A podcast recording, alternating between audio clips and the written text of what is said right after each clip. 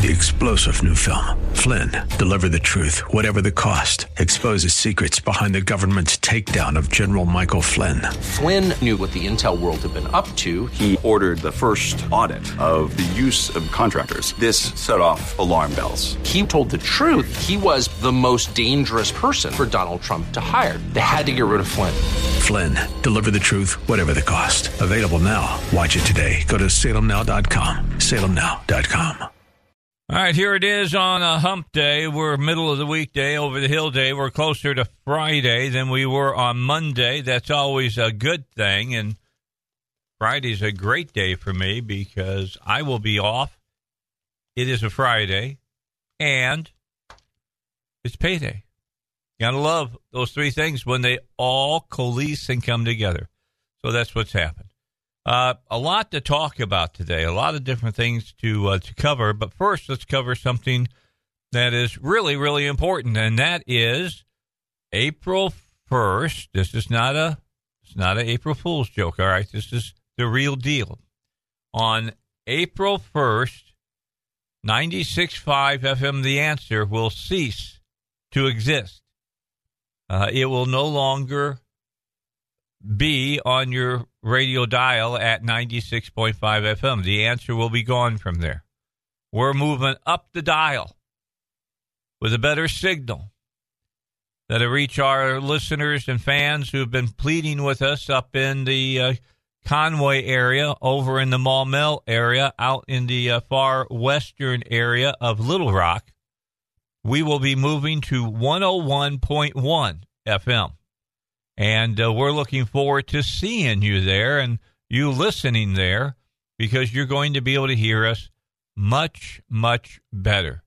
It won't be all that shh in the signal and things of that nature. It won't be a lot of crackling and uh, the signal falling away. Uh, you'll be able to hear us loud and clear, and that means my show as well.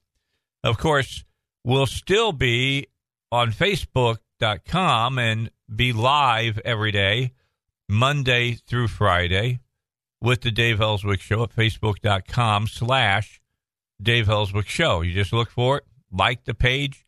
You'll uh, you'll be part of the, the show every day if you want. Now you can tune in. You'll be able to see the people that I'm talking to, and uh, you can see my ugly mug and and whatever. But the big change that's coming is that we will no longer on April 1 be 96.5 FM.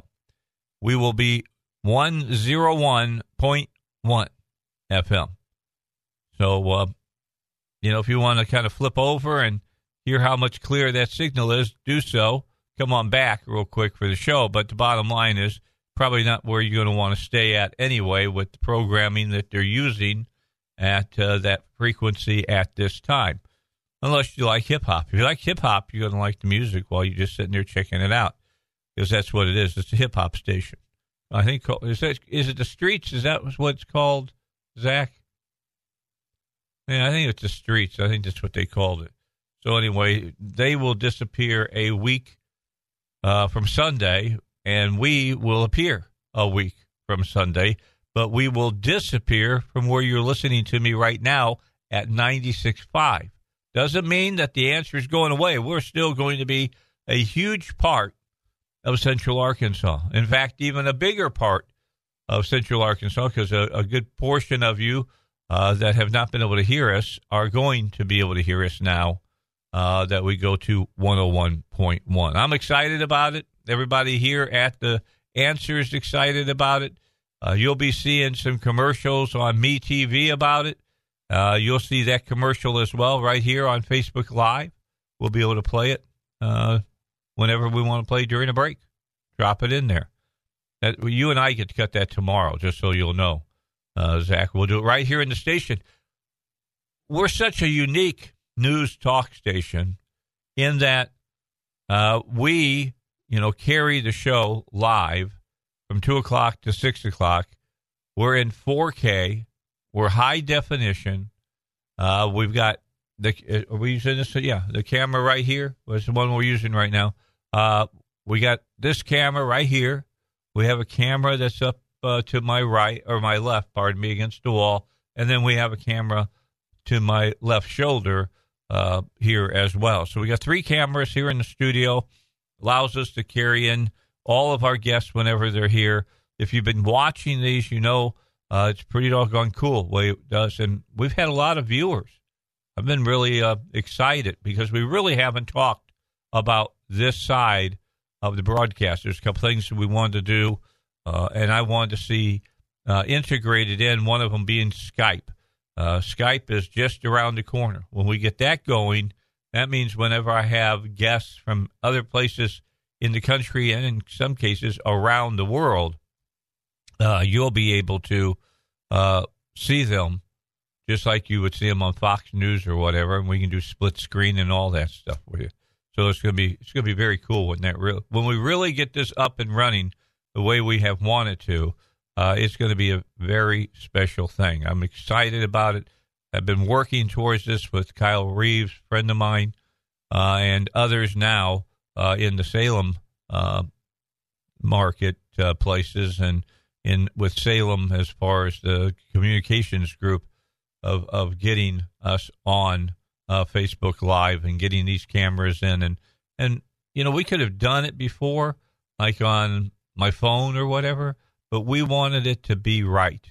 We wanted a really professional uh, look, and that's what we have now.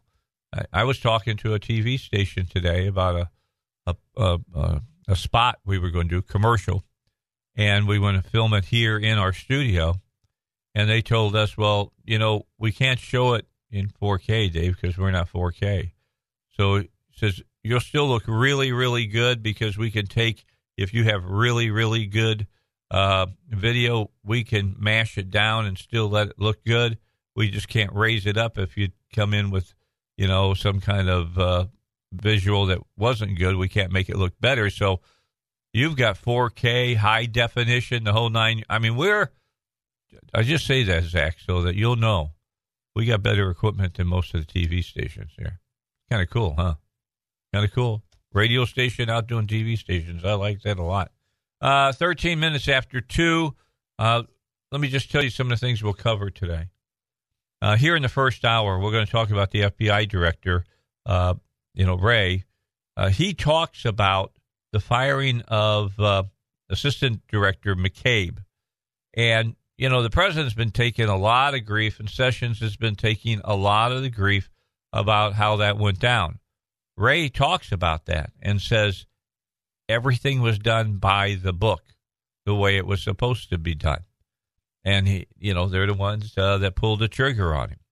Then we're going to talk about uh, Sean Hannity. He had an interesting segment on his show last night uh, dealing about uh, Mueller. You know, everybody's got this uh, visual of Mueller that uh, he's like uh, ivory soap. He's 99% pure. And I'm just telling you, I've known for a long time that's not true. If you do any searching of his history, uh, he's got a lot of blemishes in the past. Sean gets into that, and we're going to play that segment for you. Uh, Johnson, the former Homeland Security uh, he was in front of the uh, Senate Intelligence Committee, and Feinstein was just giving him all kinds of what for about well, well why didn't you tell us about this Russian stuff? Why weren't you telling us about this? And he said, look, back in December I told you about it, but you weren't paying any attention, and neither were the networks. What were they paying attention? to? You when I play this piece of audio, you'll want to listen to it closely you know what they thought was important? Not Russian collusion or anything like that. The Access Hollywood tape. All right, where uh, President Trump and who was it? That Bush, Bush guy that was on. Uh, I don't know. He was on one of the. I don't know one of those uh, rag shows. Uh, basically, uh, they were talking about fame and stardom and what women would let you do to them and all of that kind of stuff. Well, they were more interested in that than they were about the the, the Russian story. And uh, and Johnson kind of calls Feinstein out about it. So as he says, I, I did mention it, but you all weren't, you know, worrying about talking about it then. That wasn't something you wanted to talk about. Uh, Joe and Duck will be in at 4 o'clock. You got a car question That's the time to call 823 0965 to talk to Joe and Duck. And then in the final hour, Jerry Cox is going to be here. Uh, we're going to talk about a couple of stories, and I'm sure we'll we'll get over on other things. But uh, during the special session, uh, they looked at jury trials, and we want to talk about that because that was a story that wasn't covered real closely. And I want to go back with Jerry and tell you why it was so important they got that changed. Plus, uh, I don't have the story right in front of me at this time. I got to go get it.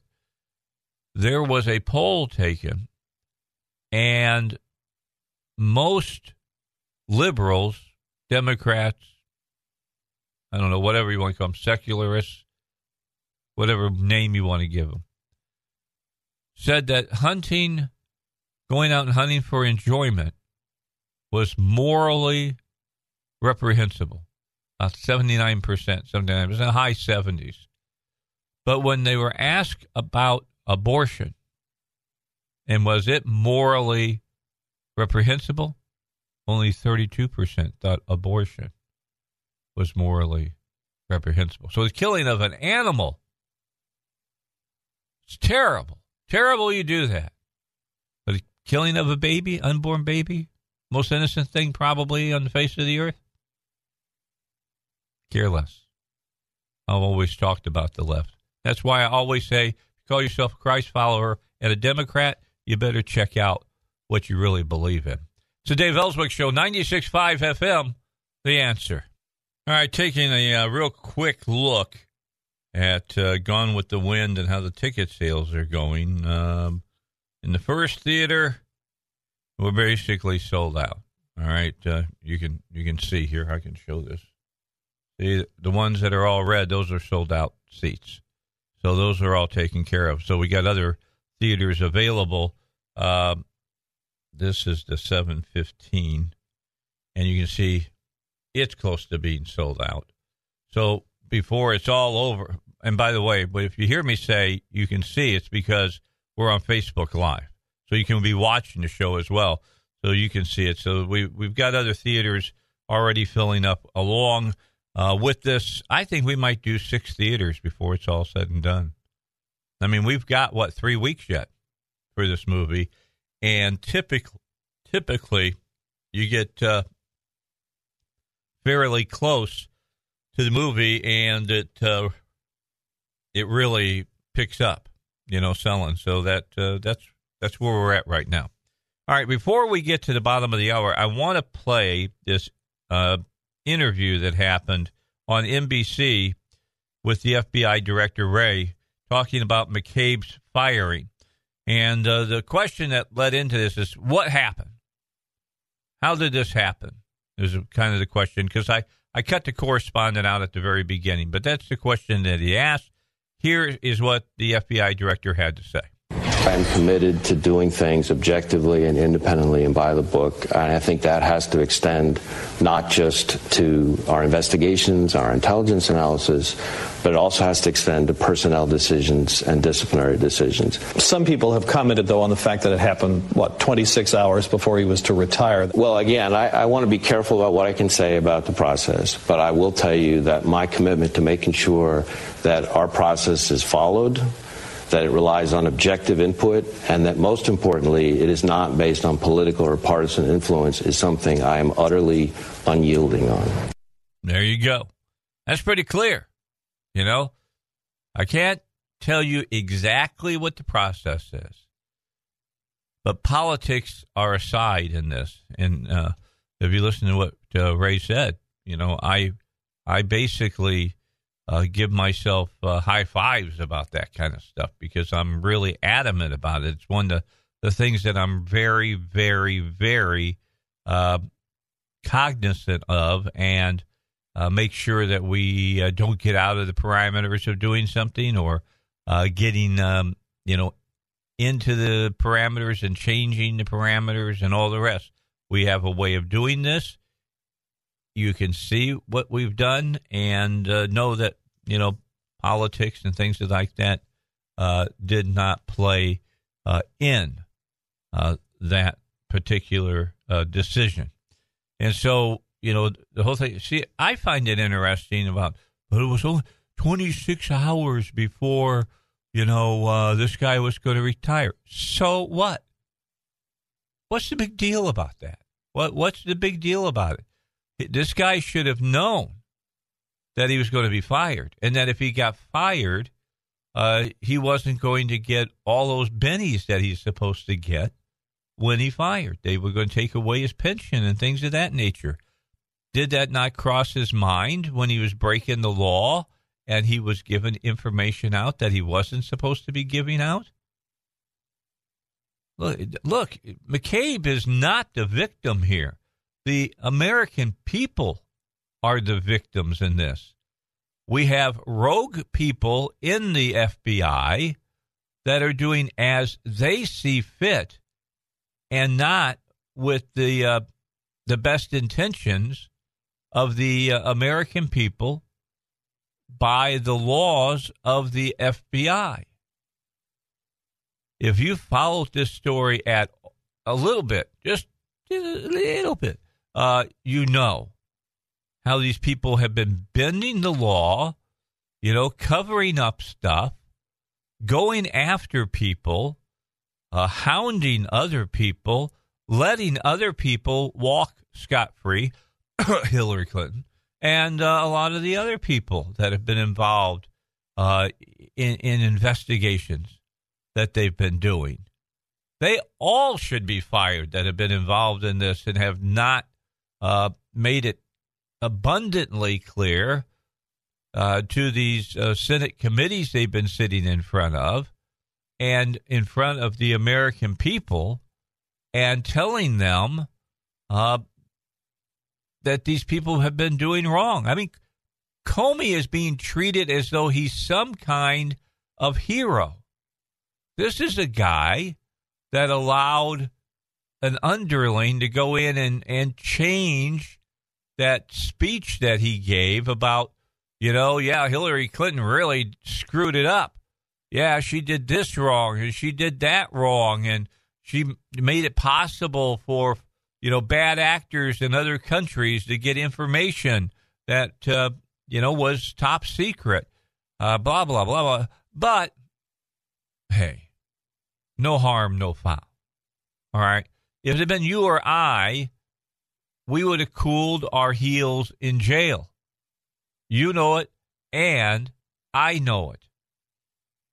The only people who didn't know it and were subverting that were these members of the FBI. And there's going to have to be another prosecutor involved, and he's going to have to, to take out, uh, you know, justice on those people for us. Hope that starts sooner than later. Nobody is above the law. Nobody is above the law. All right, Todd Starnes, then I'll be back. All right, back with you here on the Dave Elswick Show. Uh, if you if you're wanting to uh, watch the show, you can do so uh, by going to facebook.com slash Dave Elswick Show, and you can watch us on Facebook Live. We'll be uh, be here all afternoon also wanted to let you know that uh, we're making a move, and that's coming up on the uh, April 1. And no, this is, I, I always keep repeating this. This is not an April Fool's Day joke, all right?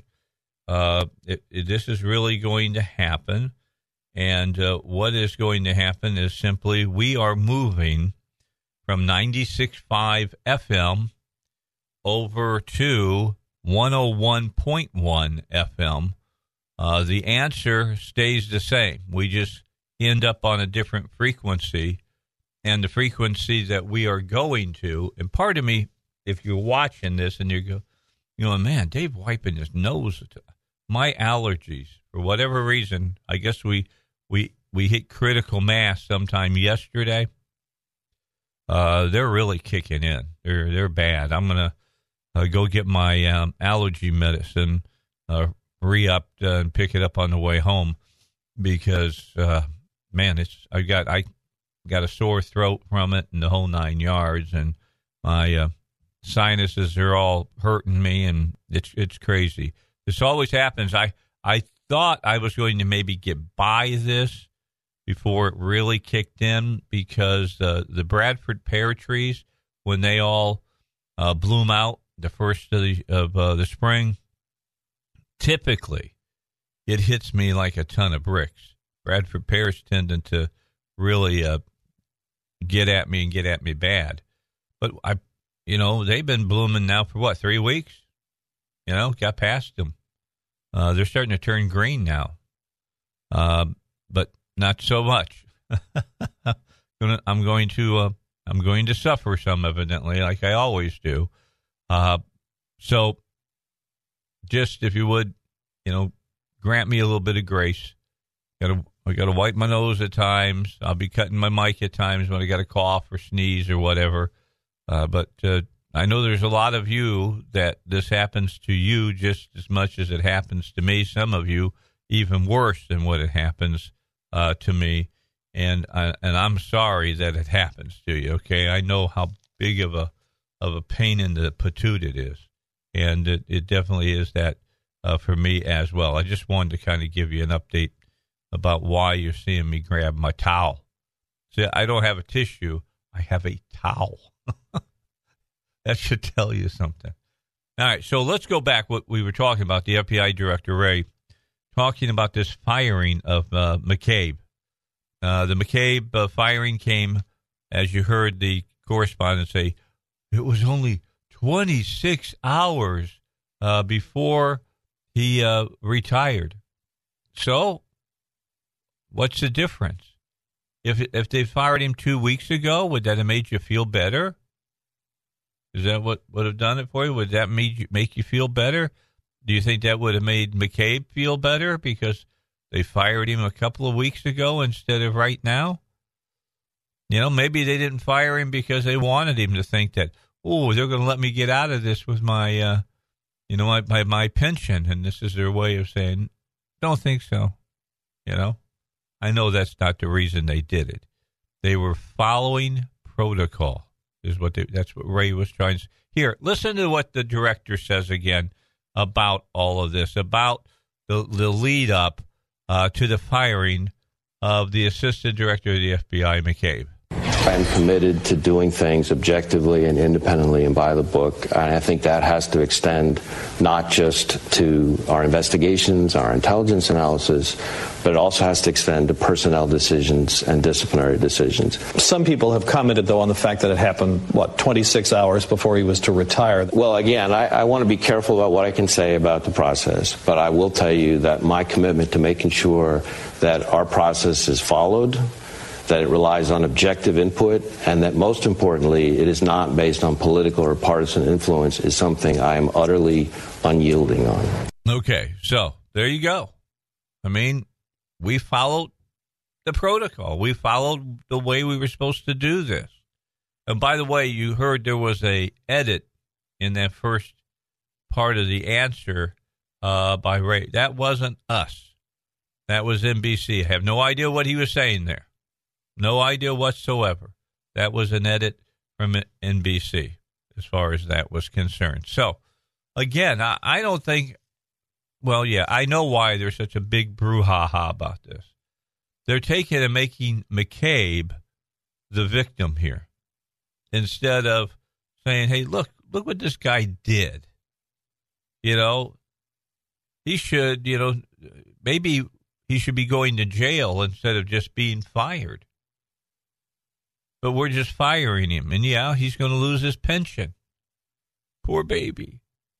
You know, or, well, you, you did it so close to when he was going to retire. Well, you know, if you get fired, it don't matter if you're fired three years before your pension gets involved or three minutes before your pension comes up.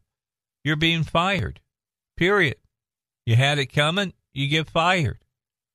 Just got to move on and live. I think if you talk to McCabe, now he's not going to agree that he should have been fired. He doesn't think he did anything wrong by uh, sharing information outside uh, of what he should have done. But bottom line is, uh, if he did agree with that, he would have said it didn't matter when they made the they pulled the cord on him. Uh, he had it coming. All right, it's Dave Elswick Show, 96.5 FM, The Answer. Remember, April 1st will be 101.1 FM, The Answer. We're going to be on a new frequency so that uh, you can hear us better. For instance, Western Maumelle. Uh, you'll be able to hear us in Western Little Rock better. You'll be able to hear us in Conway really good. Up in Greenbrier, out to Morrilton. You're going to be able to listen uh, to 101 Point one, the answer, and be able to hear all the information uh, that we share with people on a day uh, to day basis. We're uh, getting close to the top of the hour. We're going to get a break in here. I'm going to go back and see if I can get my computer to work in my office. I'm trying to print up a couple of stories, and for whatever reason, I can't get it to do it. So I restarted my computer, Zach, rebooted it, see maybe if it'll work now. So while you listen to us, uh, you know, make some uh, greedy capitalist money, I will be back uh, after I've checked my computer. So Dave Elswick Show, 96.5 FM, The Answer. All right, in another story that has gotten a lot of press attention here uh, in the last uh, week, has been uh, background information uh, dealing with Mueller, the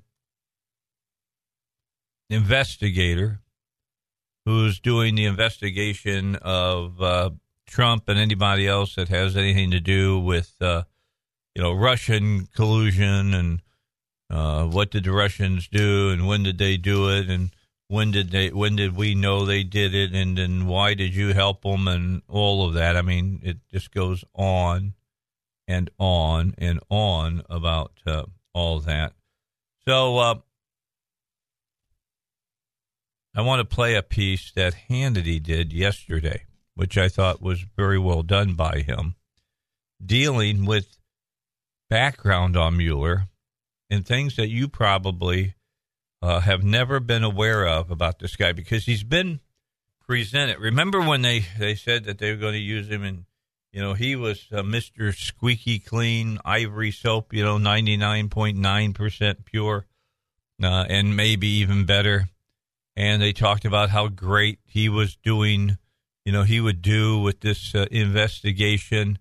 And uh, he's done what a lot of special counsels has done, comes in uh, supposed to look at things that deal with this or that, and instead ends up looking way, casting the net way beyond what it is that they're looking uh, looking at. And by the way, real quick, see that guy right there? That that's Zach.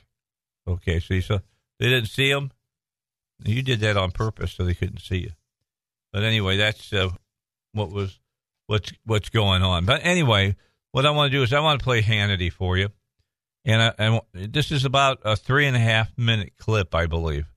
I want to play this. I want you to listen closely and let you know that Mueller is not, you know, the ivory soap baby. You know about the ivory soap baby, right? Yeah, she went on to become a porn star. You remember that? She went on to to uh, um, be in two of the biggest money making porn movies of all time. Behind the Green Door and the Story of a Flea. She's in both of those, the Mitchell brothers, out of San Francisco.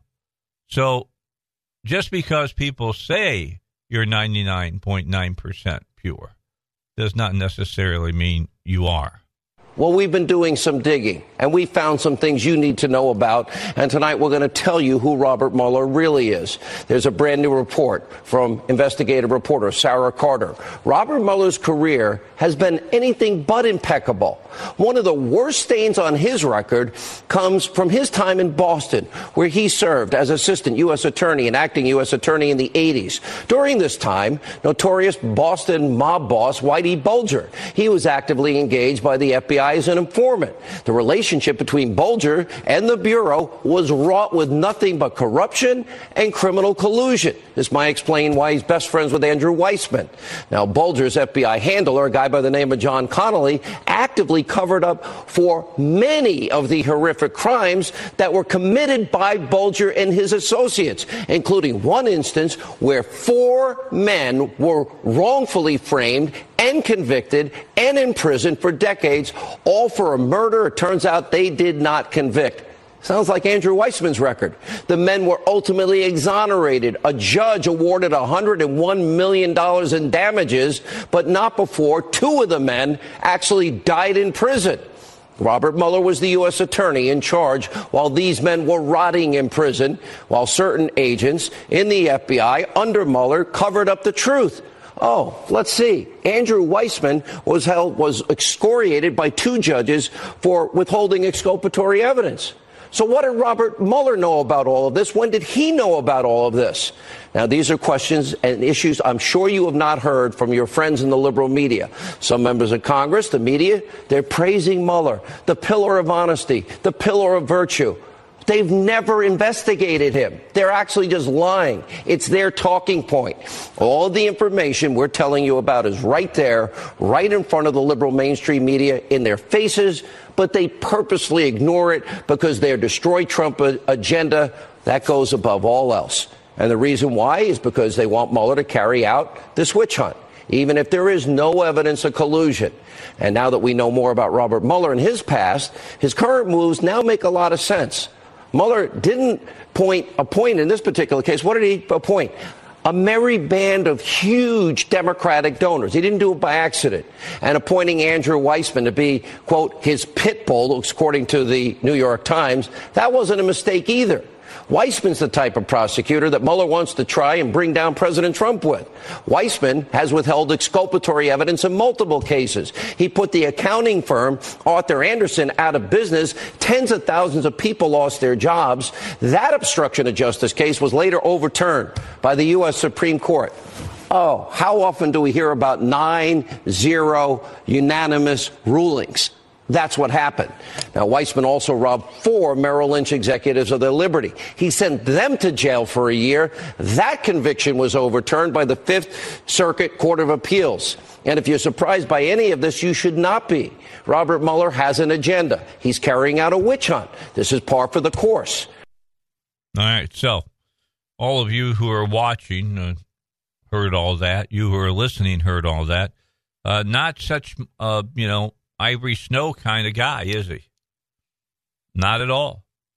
He is not 99.9% uh, clean. He's not even 70% clean. I mean, if you know anything about Whitey Bulger in Boston, bad, bad dude. I mean, a bad, bad dude. Uh, he was the basis uh, for the villain in um, what was that movie that uh, Johnny Depp was in? I'm trying to think of it right Black now. Black Mass. That's it. He was Black Mass, and then he was also uh, the person that was used uh, for the uh, character in The Departed that I think Jack Nicholson played, if I'm not mistaken. Uh, I mean, in the east, on the East Coast, in the, the Boston area, this guy, everybody knows who he was, and uh, I mean it's like if you're in Chicago and you say Al Capone and everybody knows, you say Whitey Bulger and everybody in Boston knows who you're talking about, or you you know you say you know uh, uh, Murder Incorporated in New York, they know you're talking about you know all of the guys uh, back in the I guess the uh, the twenties that uh, were killing people and Dutch Schultz and all the rest of them and uh, the big criminal, the big uh, the mafiosa and things of that nature. You you know who all those people are because they were just bad, bad dudes. Just so uh, you know, and uh, he was playing loose and, and fast uh, with the people who were involved in a lot of bad misdeeds and uh, letting them get uh, get by. some of these informants to get by uh, really bad behavior, uh, in some cases, uh, assassinations and killings that they had done, uh, so that they could try to get Bulger. So, and Bulger kept from being caught a long time, for a long, long time. So just know that, uh, you know, and, and, and Mueller, and they didn't get into this, and Hannity didn't get into it, but Mueller's been involved in other things like this where he goes in to start on something very narrow and before it's all over with, it's stretched out and it's all over the place. And uh, looking at things that he he never even knew uh, was important. Now I'm going I'm going to come back. Do we have time to get this uh, Johnson cut in from Home Homeland Security? We got enough time to get it? We don't. Okay, so you'll have to wait on this. When we come back, you know, talking about the the Russian uh, uh, meddling in our election and all of that. Uh, Johnson, the former Homeland Se- uh, Se- Secretary, was in front of the Senate Intelligence Committee and was being grilled by Feinstein. And she wanted to know why they didn't report on the Russian uh, meddling and all of that early on. And I don't know where she was trying to take it. Uh, but if it if it was to damage Trump, it sure didn't. It ended up damaging uh, Homeland Security and damaging the senators uh, that weren't paying any attention to this because they were paying attention to a salacious news story that was going on at that time. We'll talk about what that story was. We'll talk about uh, the why they didn't do the Russian meddling story. It wasn't that they didn't do it; they they told them they just didn't pay any attention to it because they had a other story that was much more sexy for them uh, to be talking about. All right, we got to get a break in. Fox News is coming up. Dave Elswick Show, 96.5 FM, The Answer. All right, back for the second hour, Dave Elswick Show. How are you doing? If you're uh, on Facebook Live, hello. Glad you're with us today. If you want to be part of the uh, Facebook Live broadcast, all you have to do, go to facebook.com slash Dave Elswick Show, and uh, you can watch what's going on. Four o'clock, uh, Duck and uh, Joe are going to be here to answer car questions with you. At uh, five o'clock, uh, Jerry Cox will be here uh, from Family Research. They'll join us, and we'll be talking about the whole thing about how you can give up your right to a trial. And I didn't really understand it during the special uh, uh, session, but uh, Jerry's going to come on and explain it. And after I heard the explanation, made all the sense in the world about why that should have been uh, on the special session and uh, taken care of uh, ASAP. So, well, that's coming up at the five o'clock hour. So you'll want to be here for for that. All right. So you've been listening on the news. Um, well, before I get to this story, let me finish up on the story I told you I would play for you. Johnson, the former Homeland Secretary, was inform, uh, in front of the Senate Intelligence Committee, and Dianne Feinstein was grilling him and asking why uh, they weren't telling the Intelligence Committee about, you know, Russian meddling, collusion, all that whole stuff about the Russians. And this is directly out of that Intelligence Committee meeting. Take a listen to this. Senator Rubio hit the nail on the head. And I'll, I'll, tell you what surprises me. First of all, Secretary Johnson, it's great to have you back again. Enjoyed working with you, and um, so welcome. Uh, let me ask you this first question. I don't understand. You learned about this in August. You did a number of specific things. You spoke about the dates that you did these things. And yet, the American people were never told. Why? Well, Senator, the American people were told. Uh, Not sufficiently in any way, shape, or form to know that there was a major active measure going on, perhaps by a foreign power.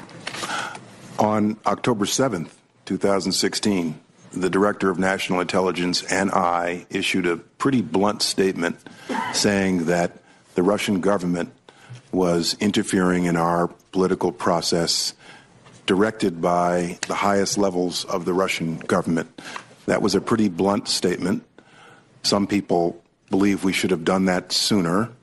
And frankly, it did not get the attention that I thought it should have received. It was below the fold news the next day because of the release of the Access Hollywood video the same day and a number of other events. I was expecting follow up from a lot of journalists, and we never got that because everyone was focused on the campaign and that video and the debate that Sunday. All right. You want to hear that again? You want to hear what Dianne Feinstein said again, and then uh, listen to what Johnson had to say? Here, check it out. Here we go. Senator Rubio hit the nail on the head. And I'll, I'll, tell you what surprises me. First of all, Secretary Johnson, it's great to have you back again. enjoyed working with you, and She's so um, nice before she so welcome. the knife in. Uh, let me ask you this first question. I don't understand. You learned about this in August. You did a number of specific things. You spoke about the dates that you did these things. And yet, the American people were never told. Why?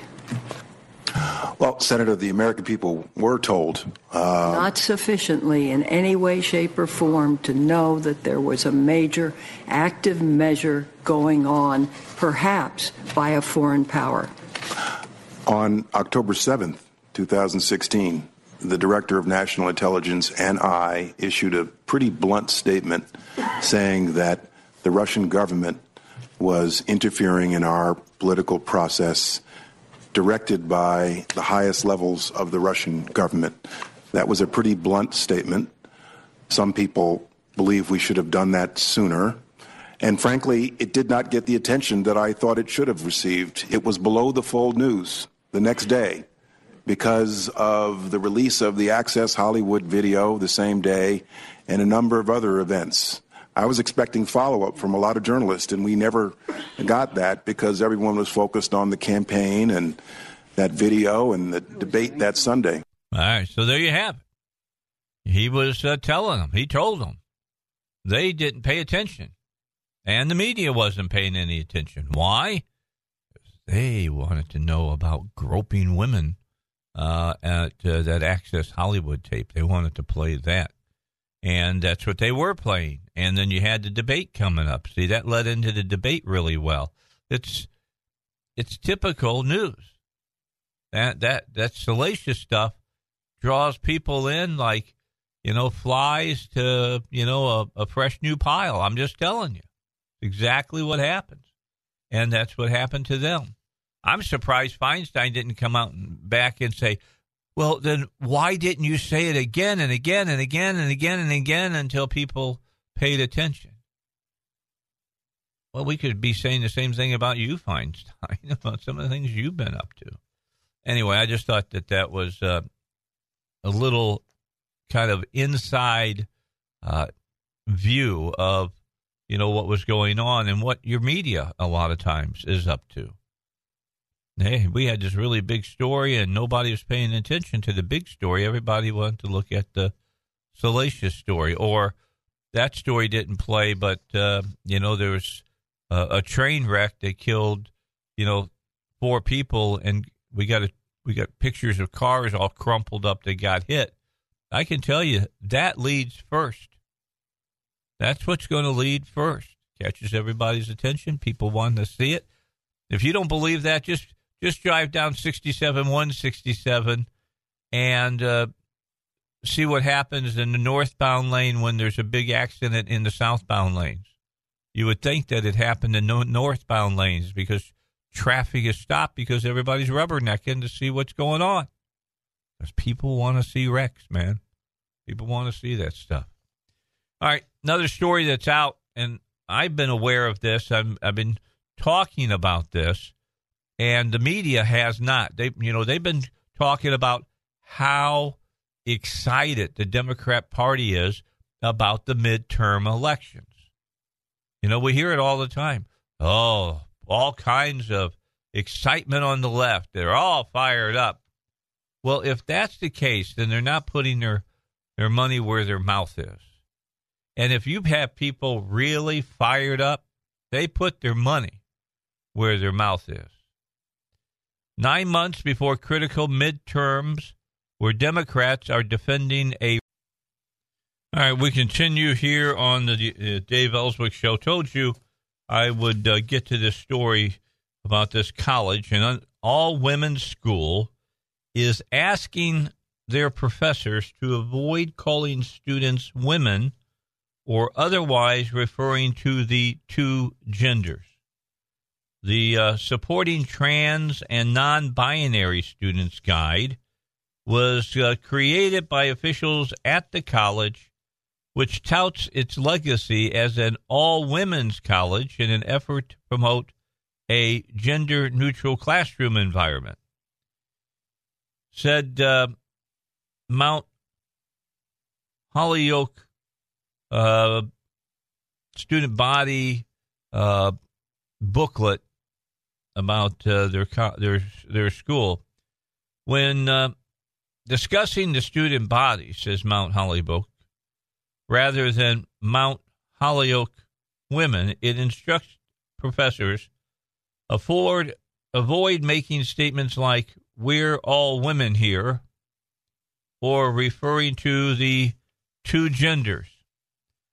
The guide claims that many students spend the first day of class braced against various types of disrespect, such as professors who mispronounce their names, call them by the wrong name entirely, misgender them, and so on. To avoid accidentally insulting students, the guide instructs faculty members to avoid calling names for attendance and instead invite students to introduce themselves during class. Establishing mutual trust is crucial for professors to accomplish as soon as possible, preferably during the first day of class. That's according to the guide. It explained, stating that students who are worried about not being treated with respect can't concentrate on what we're saying. The college also released a companion guide on intersectionality in the classroom, which encourages professors to take an intersectional approach in the classroom by, quote, becoming aware of the multiple forms of oppression and privilege each individual faces and how they interact with one another. For example, two transgender students from different class or racial backgrounds are going to have different perspectives and life experiences, even though they have one identity in common. I'm not making this up. I'm reading directly from the guide. Another new guide put out by the Massachusetts College on Inclusive Teaching warns professors that their classrooms are never neutral spaces and are marked by the same inequalities, exclusion, and power struggles that exist elsewhere in the world. Got to come back and talk more about this. This is the insanity that your kids are being taught in college.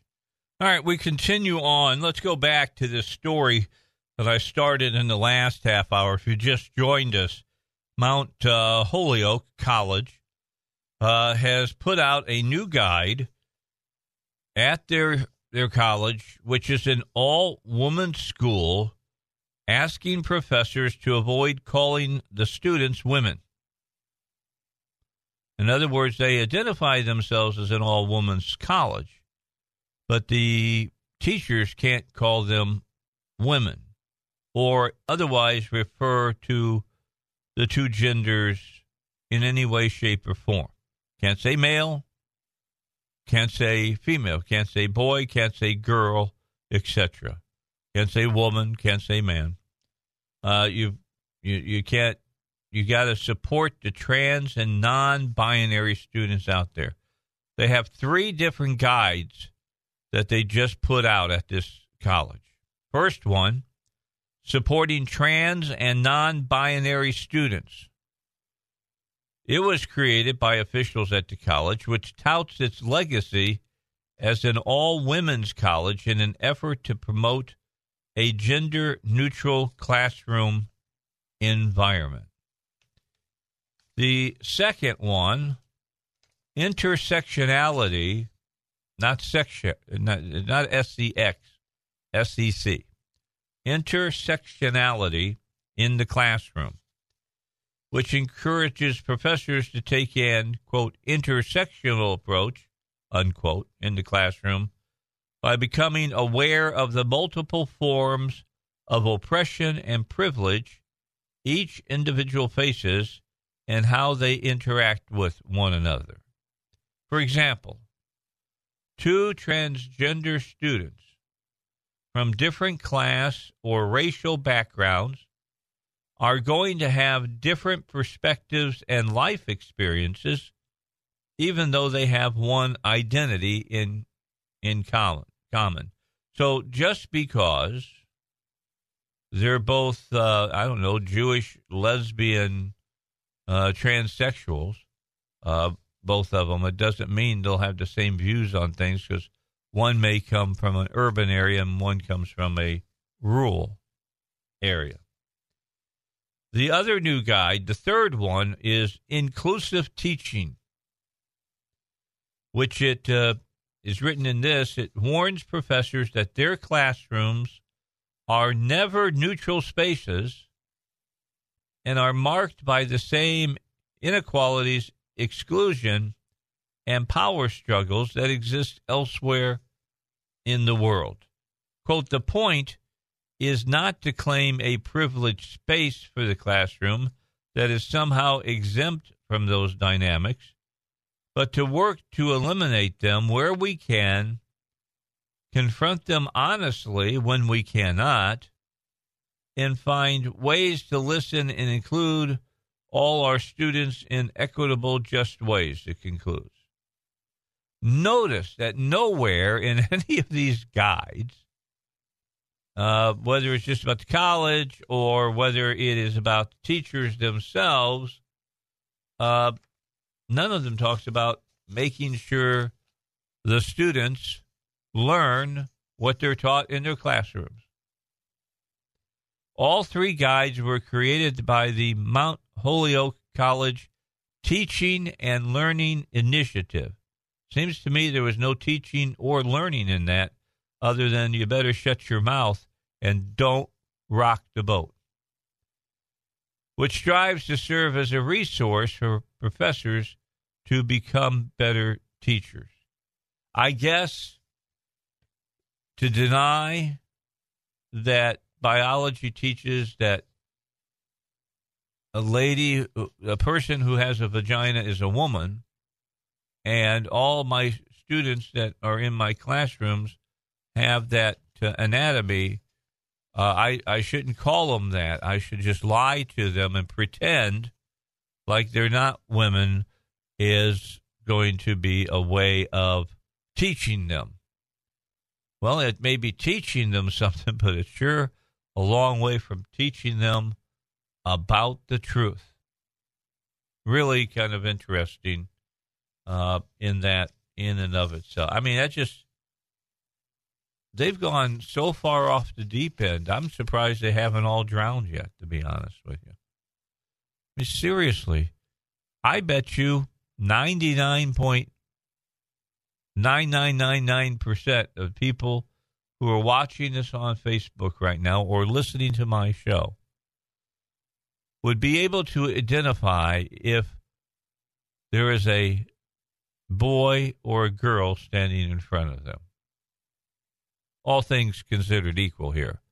You know, you can't you can't you know use tape to to mask your genitalia and things of that nature. And it's just our our country is and in the world in general is insane now. Really is. It's it's it's insane. Insane. You know this whole you know, a belief system that whatever you think is your own reality has gone way, way too far. If you think that, you know, you're something that you're not, well, you're still it because even though you can't be what you say you are, in your mind you can say you whatever you you are. I I, I always leave people as they move away from the story, leave this this question in mind. If your friend came up to you, a guy that you've known for years, I mean, you went to high school with each other, maybe college, Uh, you play golf on the weekends or whatever, and uh, you've you just got done playing 18. You're at the 19th hole. You're having an adult beverage, and your buddy looks across at you and says, "You know what? You know I've been battling this for a long time, but I think, in all reality, Zach, I'm a girl." I I I'm, I identify that I'm a girl. Now, society now says that you should basically throw your arm across their shoulders as a good friend and say, you know, Dave, I hear what you're saying. And uh, if you think you're a girl, then doggone it, you're a girl. And you accept them uh, for where they're at. You just say, that's your normal. Okay, so let's change this up just a little bit. You've known this person all your life high school, college. Uh, you've lived in the same town for years. You've been good friends for years. You just got done playing 18 holes. You're at the 19th hole. You're having an adult beverage. And during a lull in the conversation, Zach, I I look at you and you go, you know, Zach, got to tell you, I think I'm a gorilla. Now, I'm going to guarantee you that the person who heard that, just because of how society is now, would accept them saying that they're a girl because of the pressure of the culture around them. They probably don't believe they're a girl uh, in any way, shape, or form. And you know they're not going to give them any kind of a of a test to, to make sure. But they won't say anything against it because if you do, you're painted as some kind of, of bigot. Who are you to tell them that they're not a girl? Well, who am I then to tell them that they're mentally ill because they think they're a gorilla? Or they think that they're, uh, you know, a, salmon or whatever they think that they are. I mean, if you're going to believe this crazy crap, then you got to carry it out to its uh, you know logical conclusion. So what you are saying, if you sit on the side and say that a boy can think he's a girl, a girl can think he's she's a boy and should be treated as a boy, and the boy should be treated as a girl, and they should be able to shower with the opposite sex, they should be able to compete against the opposite sex, yada yada yada. Uh, then you basically have got to say you've got to check in your logic and check in everything you've been taught and say whatever anybody says they are, they are. You don't have the right to tell them that they're not. They are just because they believe they are. That is the long and short of this whole discussion. That's it. Period. If you're willing to accept a boy saying he's a girl, then uh, I don't know, maybe you should send a kid to the kennel who says that he thinks he's a dog. And instead of being in school, he should be at the kennel, running around with the dogs and learning, you know, how to use their teeth to get the fleas off of them. It just, it's insane. It is insane because people think that they everything is relative, everybody's opinion is true, and whatever you say is what goes. And the bottom line is no, it doesn't. I, I have to tell you, thank goodness, I I think that it's a minority that believes this way, but because of the press, and you guys should be ashamed of yourselves, and the newspapers, and uh, even people in my own profession of being here on the radio and talking about things, you've been out there accepting this stuff, and and churches accept it now, and and uh, it's just insane. You accept insanity and make it sane. How crazy is that? I mean, seriously, what, what, what, how crazy is it? We have all gone crazy, but we're afraid to say so, and we say whatever we say make, is still sane. There's truth, and then there is untruth. Period. All right, we got 13 minutes till four. Let me get a final break in. I see Joe has arrived. Duck will be coming here any moment ago. Now, I can tell you, I can put Joe on my show right now, and if I brought a boy and a girl in here, he could tell me exactly who the boy and the girl was. And if the girl said she really was a boy in her mind, he'd look at her and say, You're crazy. He'd say the same thing to the boy who thought he was a girl. Just saying. I think Zach would do the same. Wouldn't you do the same thing, Zach? I'll just be silent. You're, like, no, no way to say no. I'm not going to let you get off that way. You know, are, do we treat people as though they are whatever they say they are, or do we treat them as what they are? What they are. Thank you very much. Rest my case. All right. It's like that one. What was that? What was that lady's name up in Washington?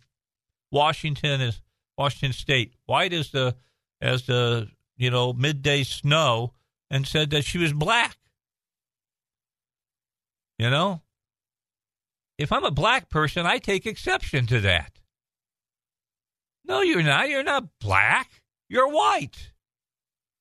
You know, you can have the Michael Jackson dance moves down, but that don't make you black. All right, a break. More coming back here on the Dave Elswick Show. All right, so let me uh, go over some things that, if you joined us, you missed me talking about. Starting April 1st, we will no longer be 96.5 FM, the answer. We will begin being 101.1, the answer. We're moving up your radio dial from 96.5 FM to 101.1 FM. And the reason that we're making this move is that more of uh, our central Arkansas area will be able to hear us on 101.1 that could hear us on 96.5. Now, to give you an example, West Maumelle, West Little Rock, Conway, Greenbrier, all, Vilonia, I do believe as well, are going to hear us clearly now, where it's been somewhat spotty at times, uh, especially out in the Conway area. Well, according to all of the mapping that we have seen, as far as what our footprint, that's what we call where you can hear uh, the station and how well you can hear it in di- different areas, our footprint shows us all the way out to Morrilton in a way that you can hear us just by turning your radio on and you, would get us immediately. You wouldn't have to really search for us. We just pop up nice and strong. So our antenna is uh, with 101.1 will be uh, on uh, Antenna Mountain out there on Chenal. And we will be 650 feet above sea level. Gets us well above all the buildings and hills around here, and for the most part, and will uh, cover uh, the greater area than what 96.5 FM did. So you'll be able to hear us better all over central Arkansas. That's what we've been shooting for all along. And uh, Salem has been adamant about staying in this area of central Arkansas. And they wanted to get a signal that everybody could receive. And so they, they paid $1.1 million for this other signal. We get on that. Now, the FCC says, okay, you can do it, but you have to do it this day. You can't do it after this day. You got to do it this day. So we'll be uh, on uh, 101.1 FM beginning April 1. Now, we could have simulcast, but there are some people who didn't want to do that. All right. I'll let you guess who that might have been. But uh, and it wasn't us. So just so you'll know, 101.1 FM beginning uh, Easter Sunday. That's uh, a week from this Sunday.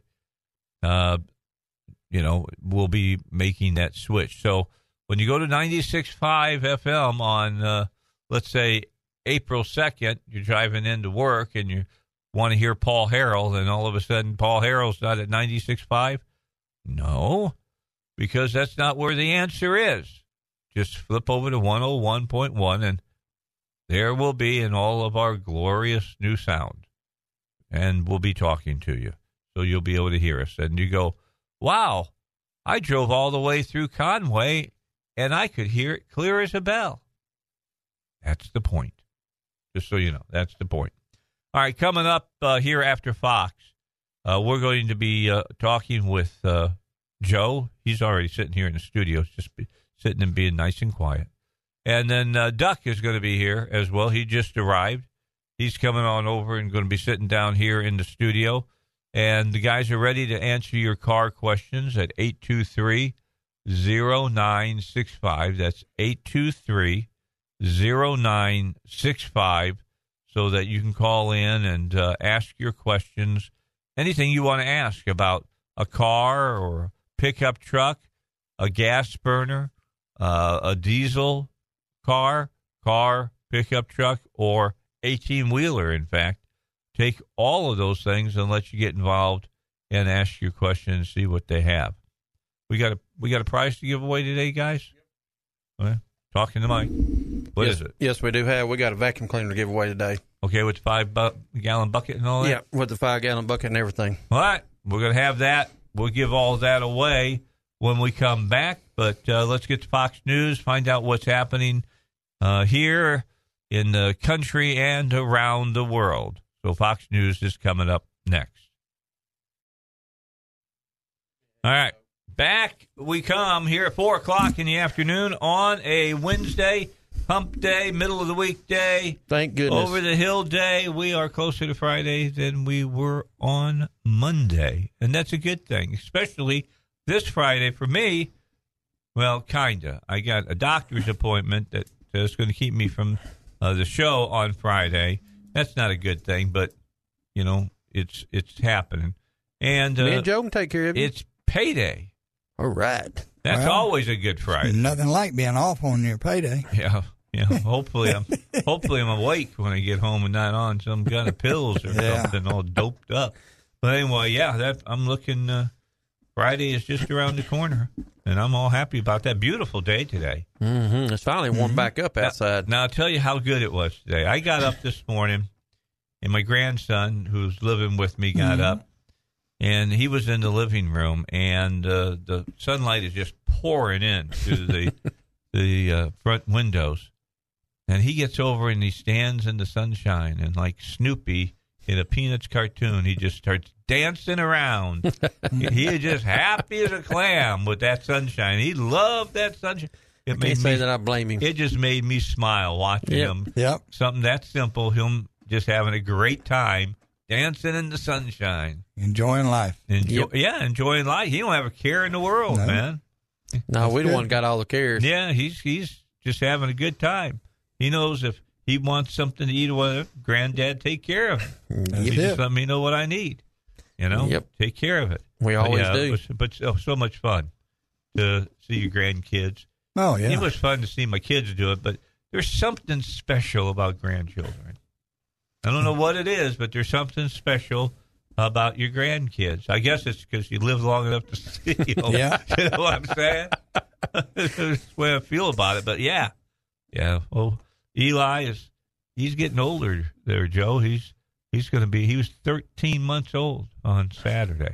Yeah, mine, she just turned 15 months old, uh, 15 years old, my granddaughter. No, she's yeah. I don't have a one. But she's good, man. Well, I've met her before. Yes, I don't have. She's in uh, Orange Beach this week on vacation. Know how tough that is. Yeah. Yeah. Yeah, guess who's not? Granddad. Oh, but uh, what does she, she call you Papa or what? She calls me Papa. There yeah. you go. Okay. But she she don't show. I know when she shows up to office, she wants something. so last Thursday, Ashley went and picked her up, and I was sitting in my office and they're doing some paperwork. She come in, Papa, how are you doing? How much money you got in your wallet? that's that's a dead giveaway for her. I said, "What do you want?" Well, you know, I'm I'm going to Florida. I mean, Alabama next week. Yeah. Spring break with uh, her boyfriend's family and them, and I took two dollars out and give to her. Um, you ever seen the look on her face? It fell, didn't it? She said, "What am I going to do with that?" I said, "Well, you can spend one dollar down there and one dollar back." Oh, oh. and that ain't going very good. yeah. You Yeah. were you were just joking with her, weren't you? Yeah, Yeah, of course. she knew were. it was too. So Yeah. but it was fun while it was, you know, while I was doing it with her. But it's all right. Did you took the two dollars back and put a couple of zeros behind it? Um, yeah. I thought so. how many how many grandkids you got now, Joe? I have five, and I have three great grandkids. Do you really? Yes, Wow. absolutely. So you started early. So Dave, That's we're way you're behind. telling me? Well, yeah, I started. Um, uh, Stephanie was born when I was 18, Yeah. You started early. and she's got uh, three boys, and then uh, other daughters got one. So that's the four grandkids, and then the oldest boy is Stephanie's is the one that has the uh, uh, three grandkids. Mm. So, Yeah. Well, you got big. You got big. I'm proud I ain't got but one. Yeah. And her mom and daddy spoiled her. Well, yeah. Look at they had you. you They're all your- spoiled. Your son had you for a daddy, and you spoiled him. None of them grew up like we did, you know. That, You got that right. I won't tell you that old story about I used to walk ten miles to school in the snow. Backwards. But I will tell you this up the story, hill and back home up and the it is hill. it is a true story. Uh, back when I was going to junior high and high school, they didn't have a school bus. oh, Now, yeah. we walked. Only you either walked or you could catch the city bus for a quarter. Thank you very much. Yeah. All right. Now I missed the bus one morning and it was raining. I went back to the house and told the old man. You know what he said? Looked at his watch. He said, "Well, if you run, you can still make it on time." Yep, because he that wasn't was taking it. his answer. He wasn't Yeah. getting out to take me to school. Right. I had a bicycle. I rode. It didn't matter if it was cold, That's it. raining, sleeting. I rode it with ice on the ground. Yeah. And I had a few other accidents along the way, but I rode that baby to school every day. Well, I could never, you know, be guaranteed I get a ride to school because my dad worked swing shift. He worked at the mill, so he'd work a week day shift, Week. week mid mid shift, and a week uh, midnight. So he did. That's how he he worked week Yeah. to week.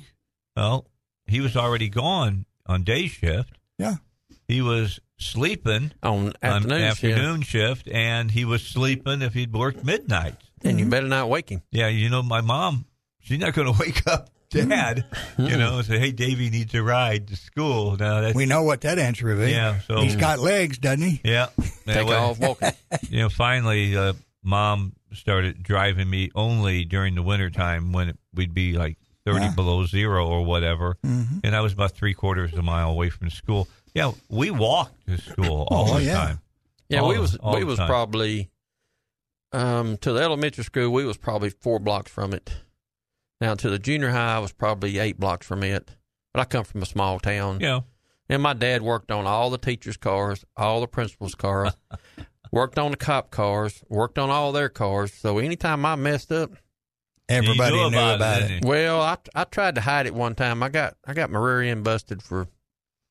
I mouthed off to the teacher. Now I did it. I mean, Yeah. you know, and I was going to keep it quiet from my dad because usually if I got a whooping at school, I got another when I got home. Oh, yeah, absolutely. About three weeks later, he was working on her car. Yeah, She- this she didn't- conversation just came up, didn't it. it? Oh yeah. I got home. He said, "You get in trouble a couple weeks ago at school." Mm, what are you talking about? What what do you, you took on the Bill Clinton defense? What do what do you consider trouble? yeah. What do you know about this? That's it. Define trouble. Yes. so How do you spell that? Yeah, there you go. yeah, I, I got more whoopings than I can I care to even mention, but Uh, you know, I had nine brothers and sisters, so we all got whoopings. Yeah, I understand that. But I either walked to school and it was about a mile and a half, two miles, somewhere in that range. Junior high, high school was further than that. It's probably about four miles. But when I was old enough, got a motorcycle, so I rode it. Rain, sleep, sleet, Yeah. snow, no, didn't matter. You didn't got on the road every beat, morning. Beat the heck out of walking. Yeah, and I got do- there a lot quicker, didn't you? And when I was er, the earliest age you possibly could, I had my driver's license, and I was working on a car before I was old enough to drive one. Bought it, fixed it, sold it, sold a motorcycle, pulled the money, bought my first car, and boy, I was so proud of that. It had a heater in it, you know, And wiper blades. Cool. Yeah, I'm gonna tell you what, uh, uh, Three old codgers sitting here talking today. sleet hurts really bad. Even Uh-huh. even rain hurts really bad on a motorcycle. Oh, yeah. I promise you. Yeah, hits you at a high rate of speed. Oh, Point yeah. Yeah, I remember I worked the whole summer for my dad, and I saved enough money. And one of his buddies had a Sears 125 motorcycle, which is made by Kawasaki for Sears, Uh-huh. and I rode that baby every day to school. Never give up. And I busted my rear end a bunch of times on ice with it. You bet. Is that the one that you were riding when you messed up your ankle? No, that was one that I had bought. I had talked my mom and dad into buying. I worked at the Piggly Wiggly grocery store, and I saved every dime I had to buy it, and I bought it and drove it. I bought it. I owned it for six weeks. I couldn't drive it because I didn't have enough money to buy insurance. Okay. So it stayed parked in the yard. I finally got enough money saved up to buy insurance, and the second day, Crash it. guy run a red light broadside of me. So, but to you got this- the money to buy another motorcycle. Uh, I don't know where it went to. Maybe and I- fixed your ankle. when I got home from the hospital after spending about three weeks in the hospital with it, I asked my dad where it is, and he his words was, "Don't worry about it. I took care of it." Yeah.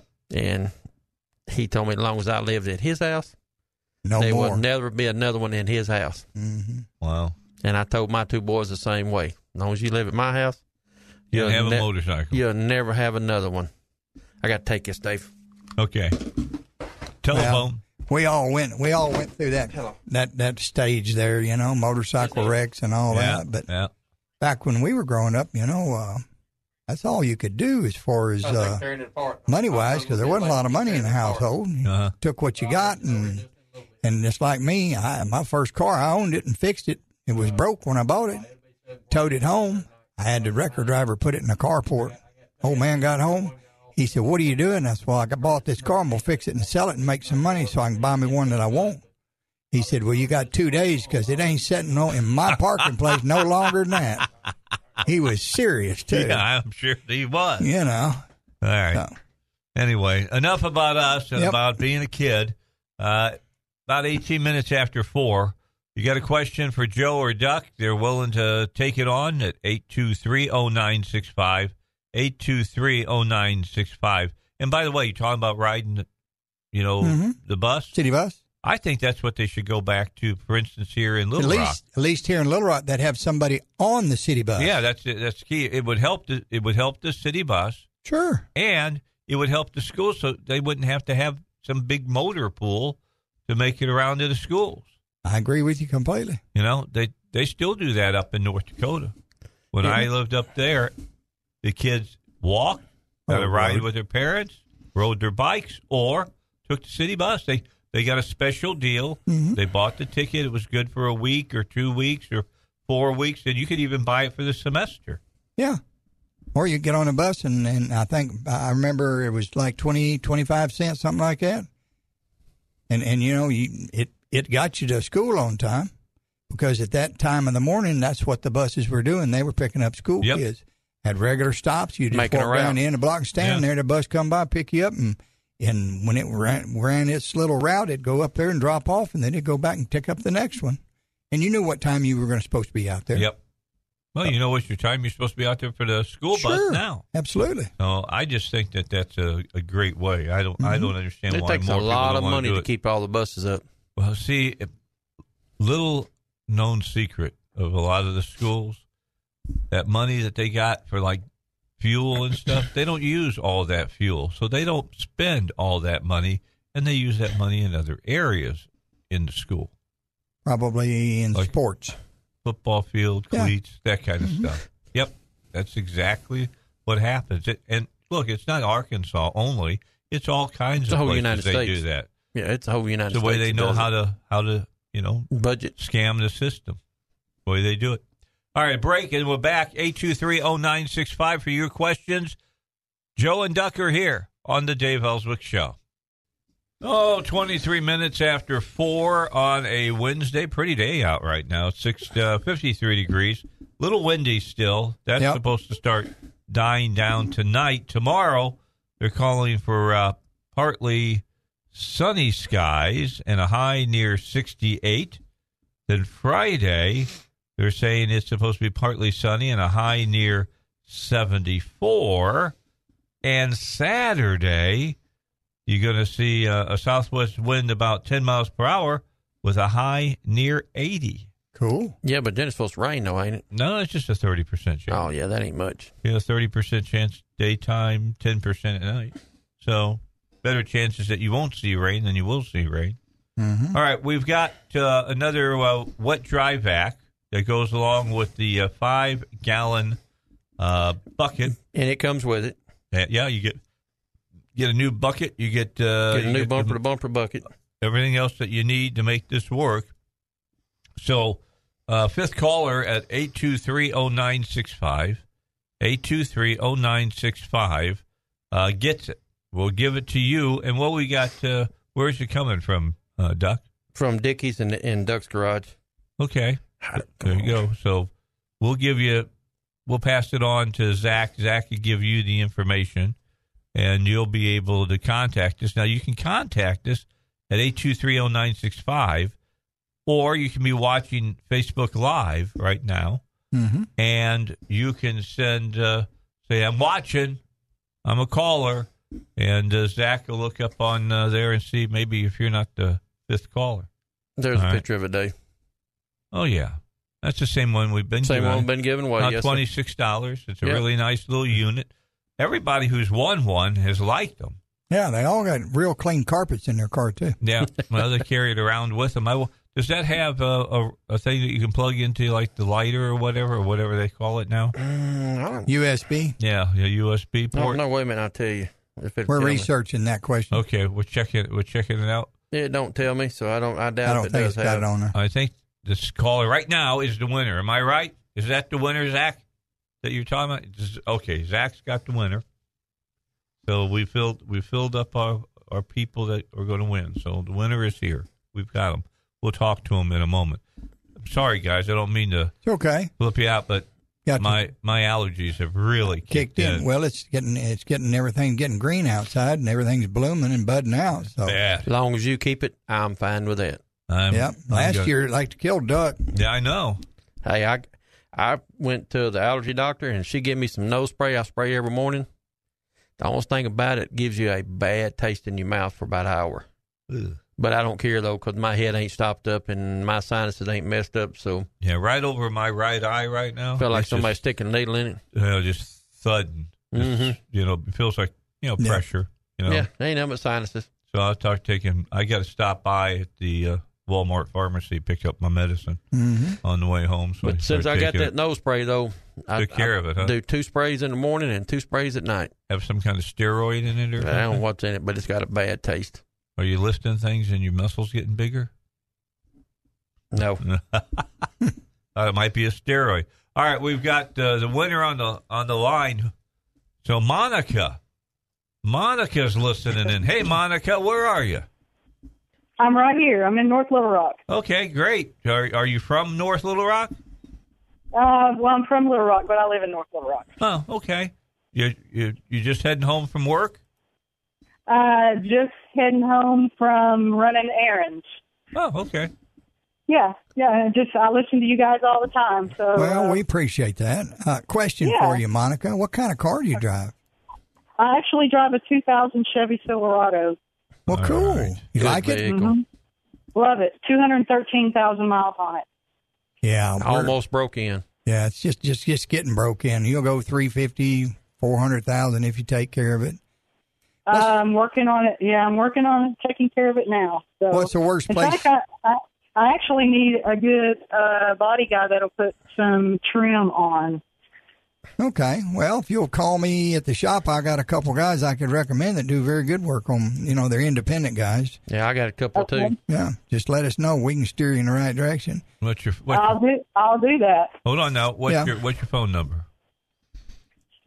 My phone number Yeah. at the shop is seven five three four six eight five. Just give me a shout and I'll, I'll steer you in the right direction. Or you can call Duck Okay. at uh, 778-2886 or uh 607-1965 either one of them and you'll get me.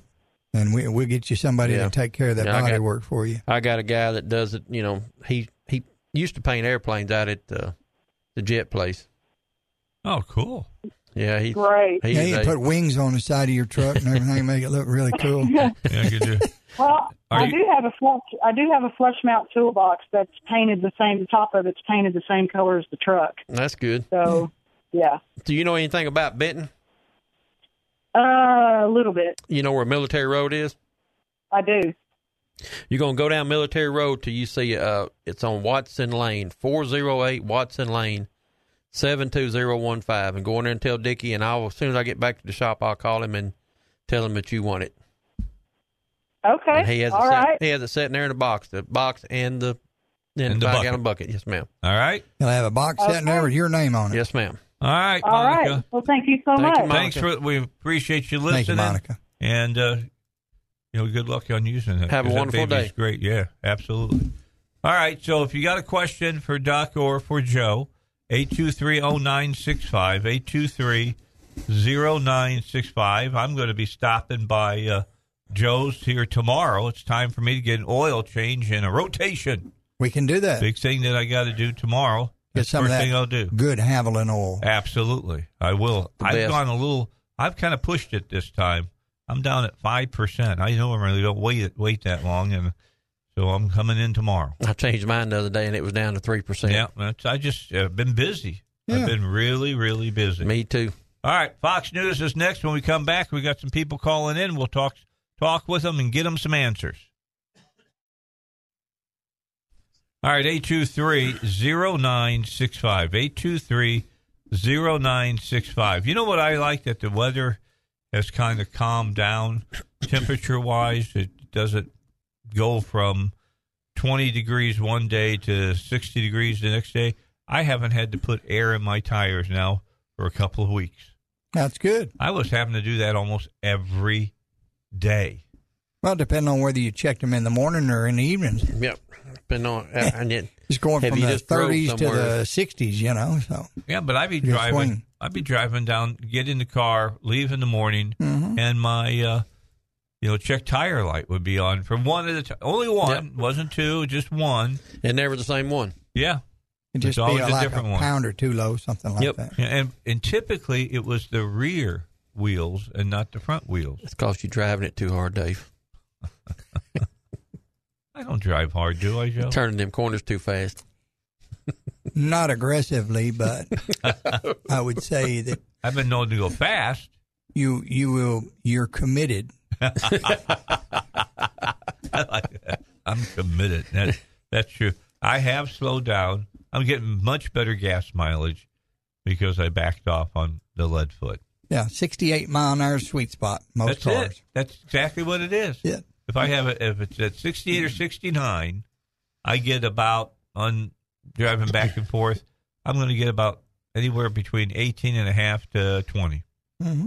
You know, my truck, if I keep it under 70, it'll get 22, 21 to 22. Now, when I creep over 70 miles an hour, Yeah, it goes away. 75, 80, 90. you know, you I'll look at what I got for that last tank of gas, and it'd be around 16 and a half miles.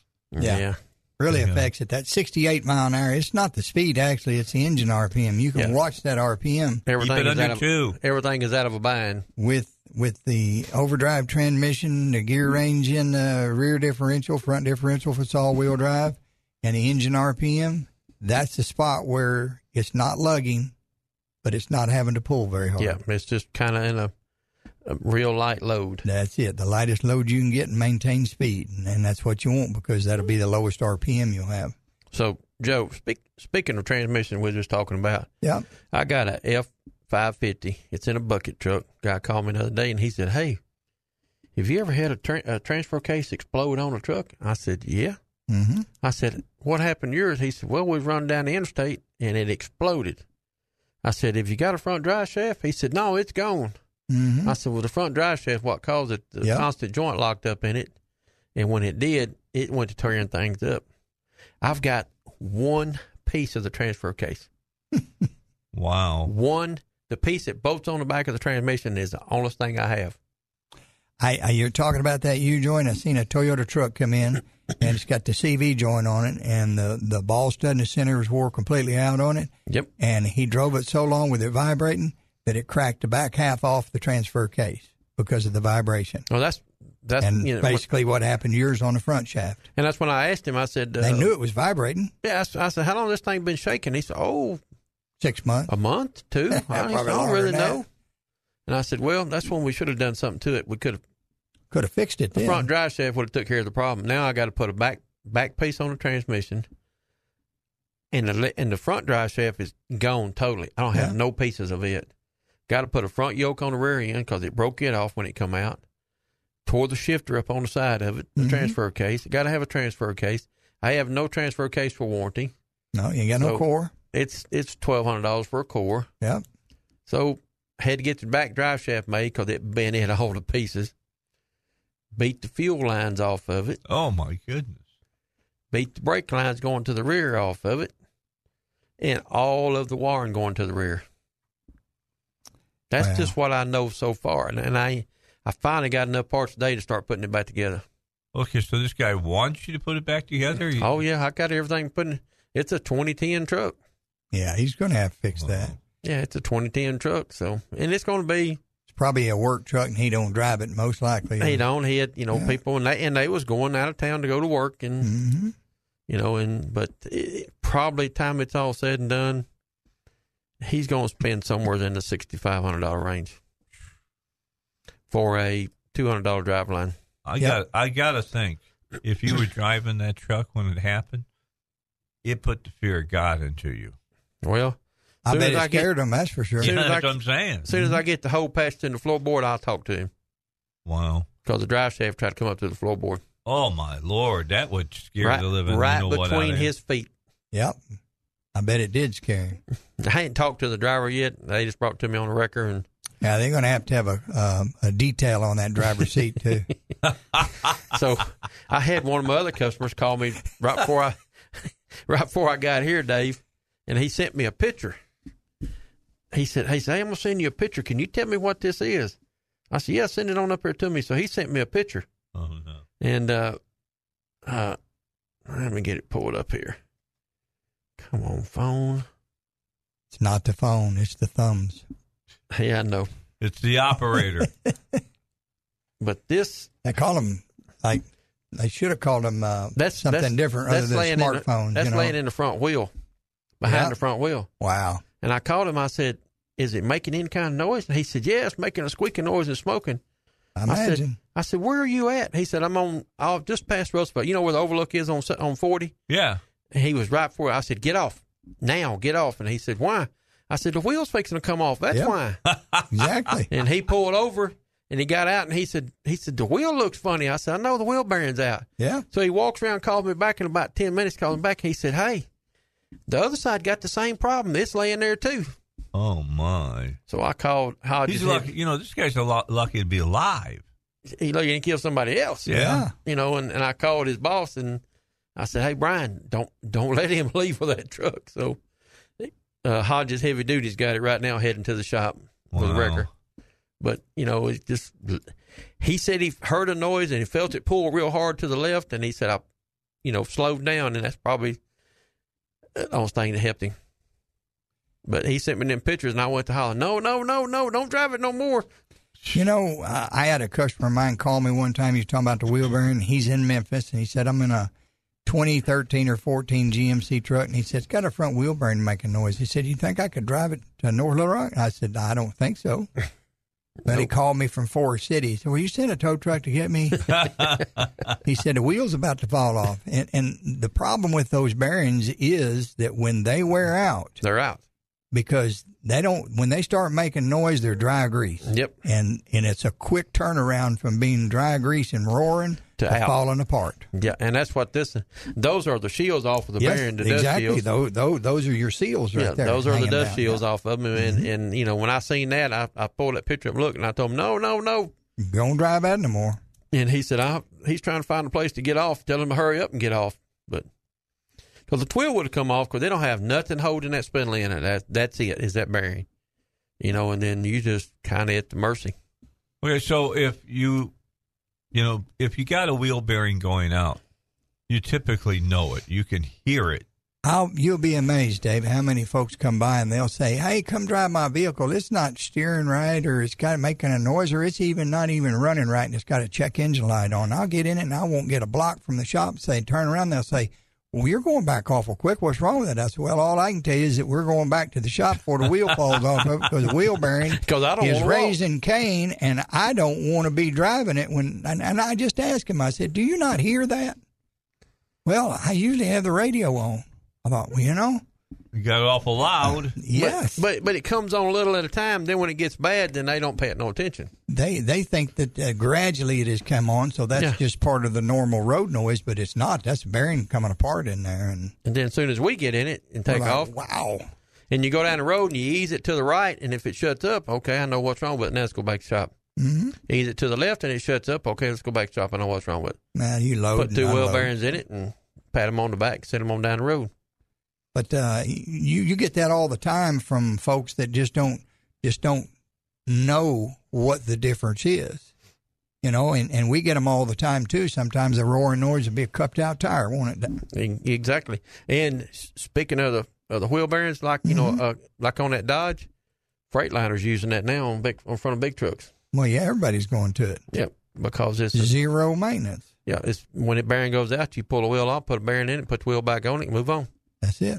I mean, you're it, gonna do it quick, huh? Uh, well, on a big truck, you don't do it quick, but you can do it in a couple hours, you know, without any trouble. What about a regular car? About an hour. About an hour.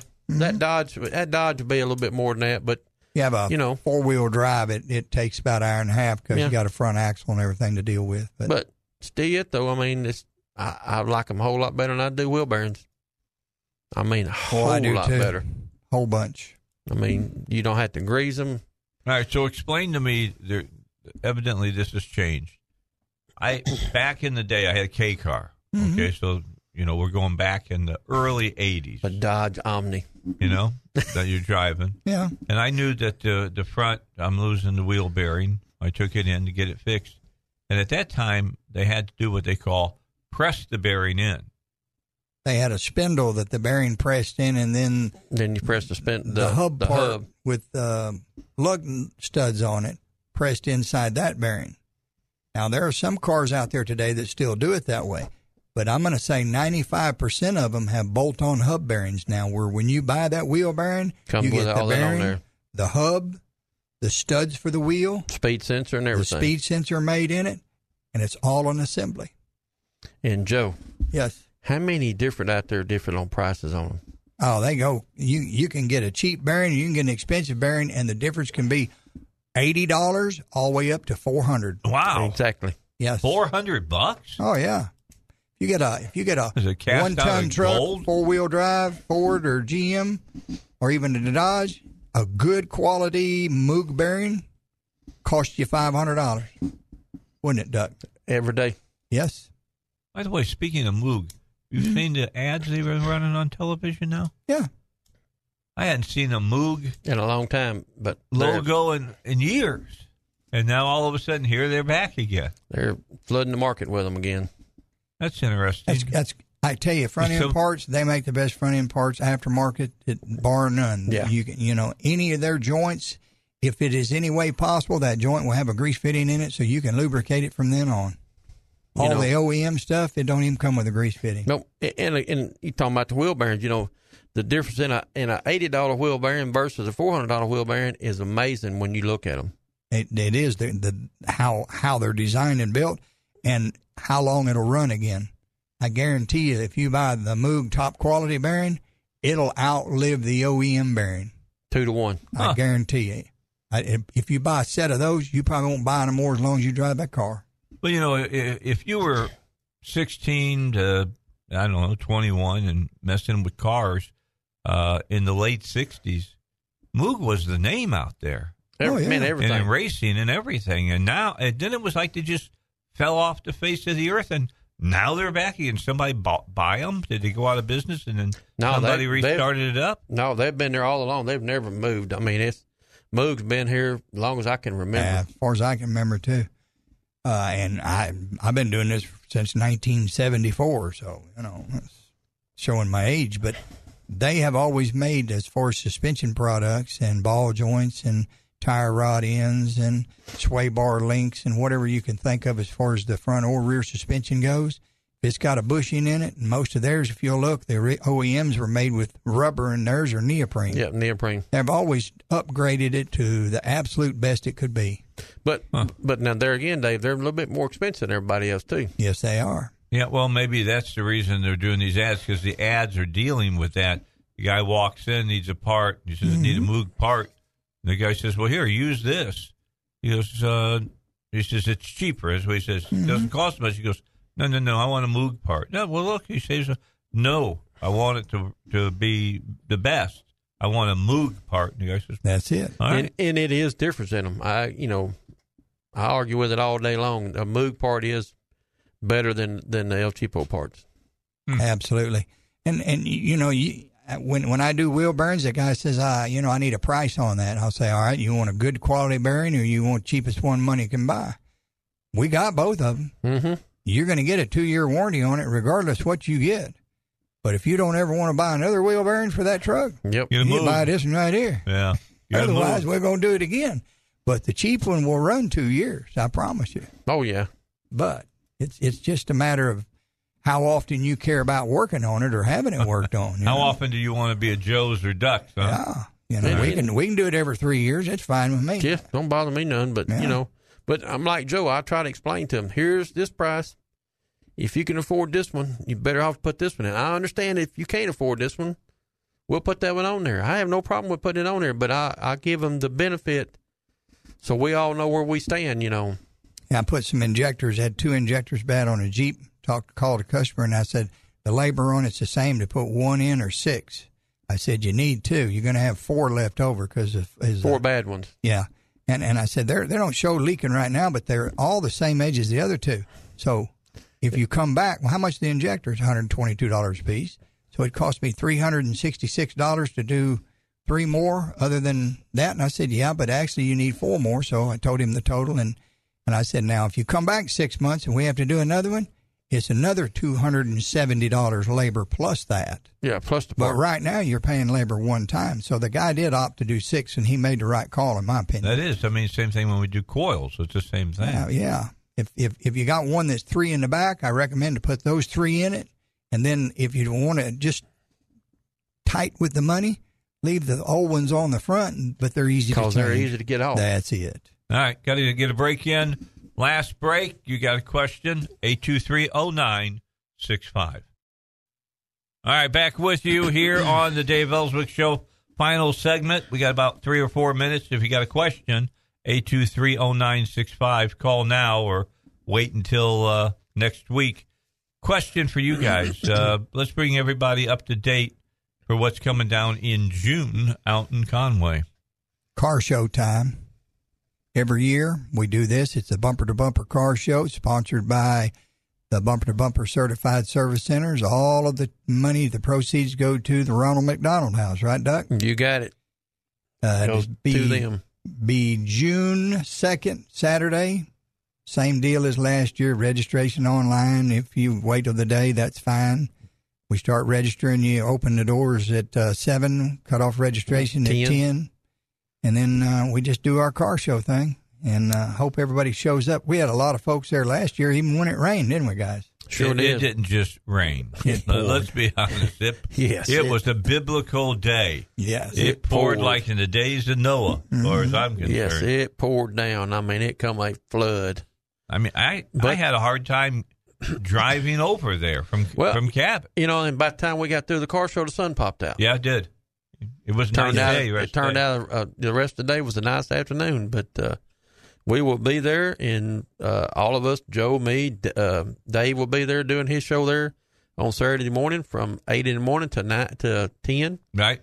And we just asked all y'all come down and visit with us. We'll Yeah. all be there and have a wonderful time. We got some great looking cars. I think the other day we were talking about it, and I hope that those people that had that The rat rod? that, no, no, no, the, Oh. that '60s Vette are back again. Yeah, that was a pretty car. Woo, that was that was awesome. All right, we got we do have a caller. It never fails. Let's go to North Little Rock. Ron's with us. Ron, we're down to two minutes. What's your question? Okay, well, it's, I was just happened to be working outside. I don't even know who your guest is. First time that I heard you there. Uh huh. But I'm uh, about to sell another house somewhere in, in northern Louisiana. I've got a 72 Cutlass Supreme convertible, 78,000 miles on it that I bought brand new, but I've let it sit. And uh, I'm wanting to put it back in showroom shape, so we're going to go with the mechanics and stuff of it first, and then get the pretties done on it. Yep. Yep. And uh, uh, sounds like your guest knows what he's talking about as far as vehicles Yep. and uh, would like to get uh, how would I get in contact so that down the line here pretty soon I could uh, probably get together with him and see what uh, what we might be able to do. Yeah, if you're in North Little Rock, I'm over off Crystal Hill Road. This is Joe at Joe's Garage. And uh, if you'll come by the shop, uh, we'll talk over what you want to do and how you want to do it. We do this pretty regular on a lot of old ve- older vehicles, so it's not anything new to us. Uh, my phone number is 753 4685. And uh, just give me a shout. Uh, not right now, because, of course, I'm not there. But you know, if you'll call me tomorrow, I'll be happy to, to Okay, answer all your who do I questions ask for? Joe? Just Joe. Okay. That would be me, yes, sir. All right. You know, sometimes uh, Joe's garage isn't Joe, so that's why I. Oh, it, there's there's two Joes at my shop. okay. We got that covered. Sounds good. I'll be giving you a call. Thank All right, you. Ron. All right, Thank you. Ron. Thank you very much. And uh, that's a carbureted car, is it? Oh yeah. Oh yeah, seventy eight miles. That'd be a fun one to work with. Oh yeah. It could have a three oh seven in it. it could, You can take some don't of your- what it's got in it. Take some of your technicians over there and show them a carburetor they've never seen before. There is uh, four of us at the shop that are old enough that we worked on carbureted engines. They can, they can overhaul them. The other four have never even hardly driven one.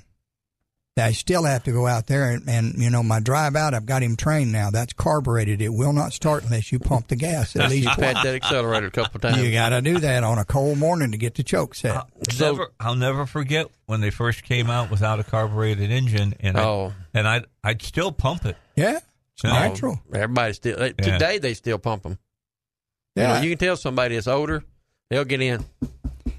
what are you doing? There, there's been times when fuel injected engine have been towed into me because they wouldn't start because they're holding it on the floor and it won't let it start if it's floorboarded. Nope. All right, guys, appreciate you coming in. Thank you, Dave. If you got So, uh, anybody out there needing a job doing truck mechanic work, come on down and see me. All right, that's a good thing. You make good money at Duck's Garage. All right, we'll take a break. Coming back, Jerry Cox joins me on the Dave Elswick Show.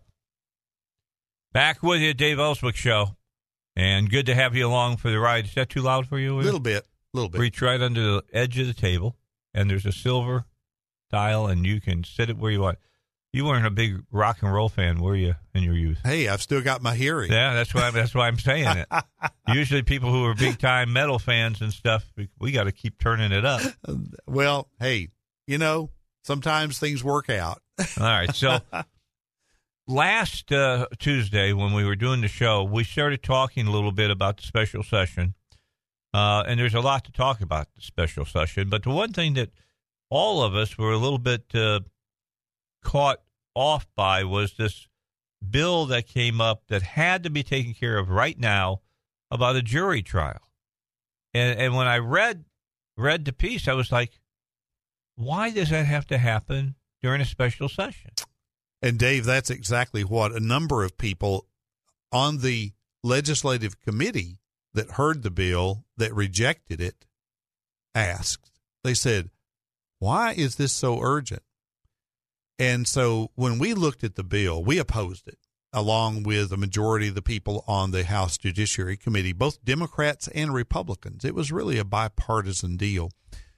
But here's what that bill would have done. It would have applied first of all, to all contracts. So anytime that you click accept on online when you're buying or renting something or signing up, that in a sense is a little contract, but it's binding. It can be binding. When you buy a house, buy a car, rent an apartment, um, you know, all kinds of things. Well, here's what it would do. In the fine print, it would have given the entity that's issuing the contract the ability to include wording where you would waive your right to a jury trial if you get mistreated some way because of this contract. And what's more, it said that failure to read, failure to know, failure to understand that you had waived it was not an affirmative defense. So, in other words, you and I could waive our right to a jury trial if we're injured by something. Let's say a guy sells you a set of tires. He said, Dave, got a contract here. Mm-hmm. I want you to sign this. And you just say, okay, and you sign it. It's got all this fine print on there. It could be in there that if these tires fail, then you waive your right to sue and have a jury trial. You would you could waive that. And I'm thinking, what in the world is this coming to? That that that the Seventh Amendment is a basic right and they're they're making it where you could waive it and not even know it. Well, that's because when it comes to rights, there's a whole lot of people who want you to have rights anymore. Well, that's true. And see, here's uh, one of the committee members looked at me with a really puzzled look on her face, and she said, "Mr. Cox, why are you even here testifying uh, against this bill?" And I said, "Well, how many old people do you think even know that this bill is being discussed? Because do you know how much advance notice everybody had that this bill was going to going to happen? We had one hour from the time One the bi- one hour from the time the bill was filed and assigned a number until it was debated in the committee. It was right at one hour. It might have been an hour and a half. Wow. but less than two hours, and I'm going to say closer to an hour. And so, to me, that smacks of slipping the bill through. Yeah. I don't think anybody would argue that. And, and I, I sat there and I looked at every committee member, looked them straight in the eye, and I said, "How many elderly people do you think know that you're you're running this bill today?" And I said, "You know, an old person can sign themselves into a nursing home. They could go down and check in." And what's going to happen, I'm afraid, is those nursing home owners are going to put a big stack of papers in front of that old person. And they're going to say, just sign here to be admitted. And they sign all those papers. And guess what? Buried in that language, they just waived their right to a jury trial if that nursing home abuses that old person, neglects that old person, hurts that old person. They can't sue, nor could, get this, nor could any third party that means their kids couldn't sue either. What you would have to do is go to a panel uh, uh, that would be binding arbitration and pl- try to plead your case there. I'm sorry, I would rather go before a group of my fellow neighbors and citizens in my community and let them hear the facts and decide if I'd been hurt, damaged, or if somebody needed to pay, rather than some panel that may be appointed by a bunch of politicians. Uh huh. And by politicians that gets money from, for instance, the uh, you know retirement homes. You got it. And so, Dave, this thing, it it it was just so egregious. I mean, it it, it made me angry, and, and I looked at the committee members and I said, "These old people don't know you're doing this." So somebody needs to speak for the ones who can't speak for themselves. Somebody needs to stand up for the ones that who can't stand up for themselves. Mm-hmm. And I said, that's why I'm here. Is I'm here for them. And you know, those people went right ahead, some of them I watched, and they voted for that bill anyway. In spite of all that, I looked at them and I said, I don't see how you, with a clear conscience, can vote for such a bill. Especially if you haven't had time to even go through it. Right. It had been filed for one hour. And the, the really a lot of the people on the committee, to their credit, felt differently. And they said, you know, this is too fast, too much, too broad. No, we're not going to vote for this. And so there was a voice vote, and the chair ruled that the noes had it, which meant the bill failed. Uh huh. And as soon as that bill failed, then people began to see the light and they said, maybe we should amend this bill. And they began to dial it back. But I believe they thought that they could file that bill and about an hour later have it in the committee and just rush it through. And before anybody realized what was happening, it would be a done deal. Yeah, get the get the whole grocery bag full of groceries. Yeah. And so uh, there there's so much more running underneath with this bill with it being the third part of an effort that the nursing home industry launched in 2003. Now you've been actually you know, this has been going on. You've been involved in this. Why don't you give my listeners the, all the background here? Well, let me tell you. I've been going out to the Capitol and lobbying almost 30 years. And so old guys like you and I have seen quite a bit. Oh yeah. And we didn't just fall off the turnip truck yesterday and and you can kind of sense when people are trying to pull the wool over your eyes.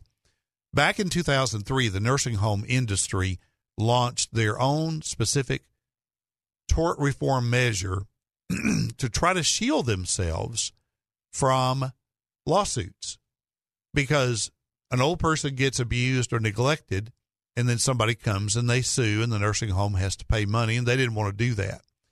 Now, in 2003, they had three components to it. Number one, they said, you know, we want to cap non economic damages at $250,000. Well, an old person has no economic value. They don't have a job, they don't have a career, they don't have dependents usually. So they have no economic value. So really all that's left is non economic. And they said, eh, these old people really aren't worth anything. So we, if we let them die or hurt them to the point of, uh, you know, serious injury, we don't want to have to pay much. So we'll cap that at 250 or, or less. That's the first thing. Then they said, you know, we don't like this idea of our past records of abuse in the nursing home being admissible evidence in a case. So the fact that we have abused and hurt 10 other people before this case here, we shouldn't talk about that. We should just talk about that one case and not our pattern of abuse. Mm-hmm. So we want to have the ability to get the legislature to exclude that from the, the, the, the case as evidence. Those two elements are in issue one that they successfully got referred to the ballot, which will be on in November. In November.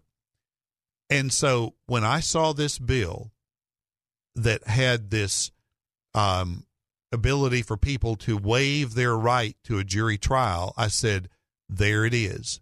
There's the third side of the triangle, the third leg of that 2003 measure. And see, they've had to wait this long, Dave, to be able to do this because Mike Huckabee wouldn't stand for it. He w- he said, "I'm not for caps on non-economic damages because guess what? Mike Huckabee was a minister before he was political person, and he had walked the halls of nursing homes and knew that they needed a, an accountability mm-hmm. system. So Mike wouldn't agree with it, and evidently Mike Beebe must not have agreed with it either because a lot of Democrats are not um, not excited about tort reform as such, and so only recently has the door been open, I believe, for them to come rushing in, and here they are, and I, think it's it's a disservice to the people of our state to to put out this irresponsible tort reform when they could be offering responsible tort reform. In fact, Dave, we as an organization at Family Council have always supported responsible tort reform. We did it in 2003, and we've done it ever since.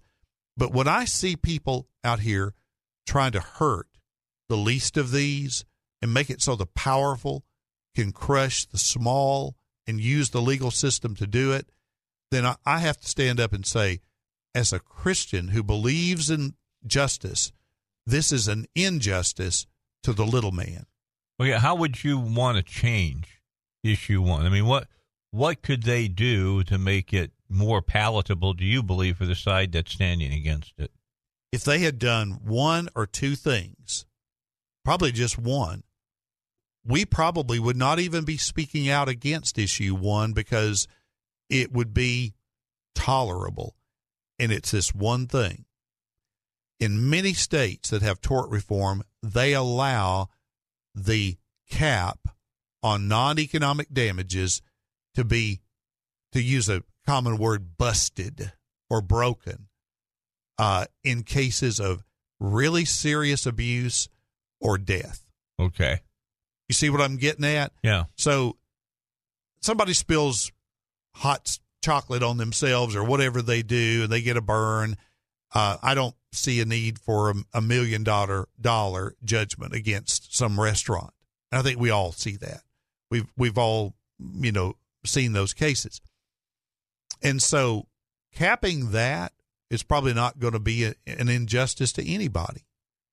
But let me tell you, over in Mena, Arkansas, many years ago, that nursing home literally allowed an old woman to starve to death. And they could hear her crying out for help, and nobody came to her aid day after day after day. She had huge sores, on and on. And a jury heard the case and they said, you know what? This is so awful.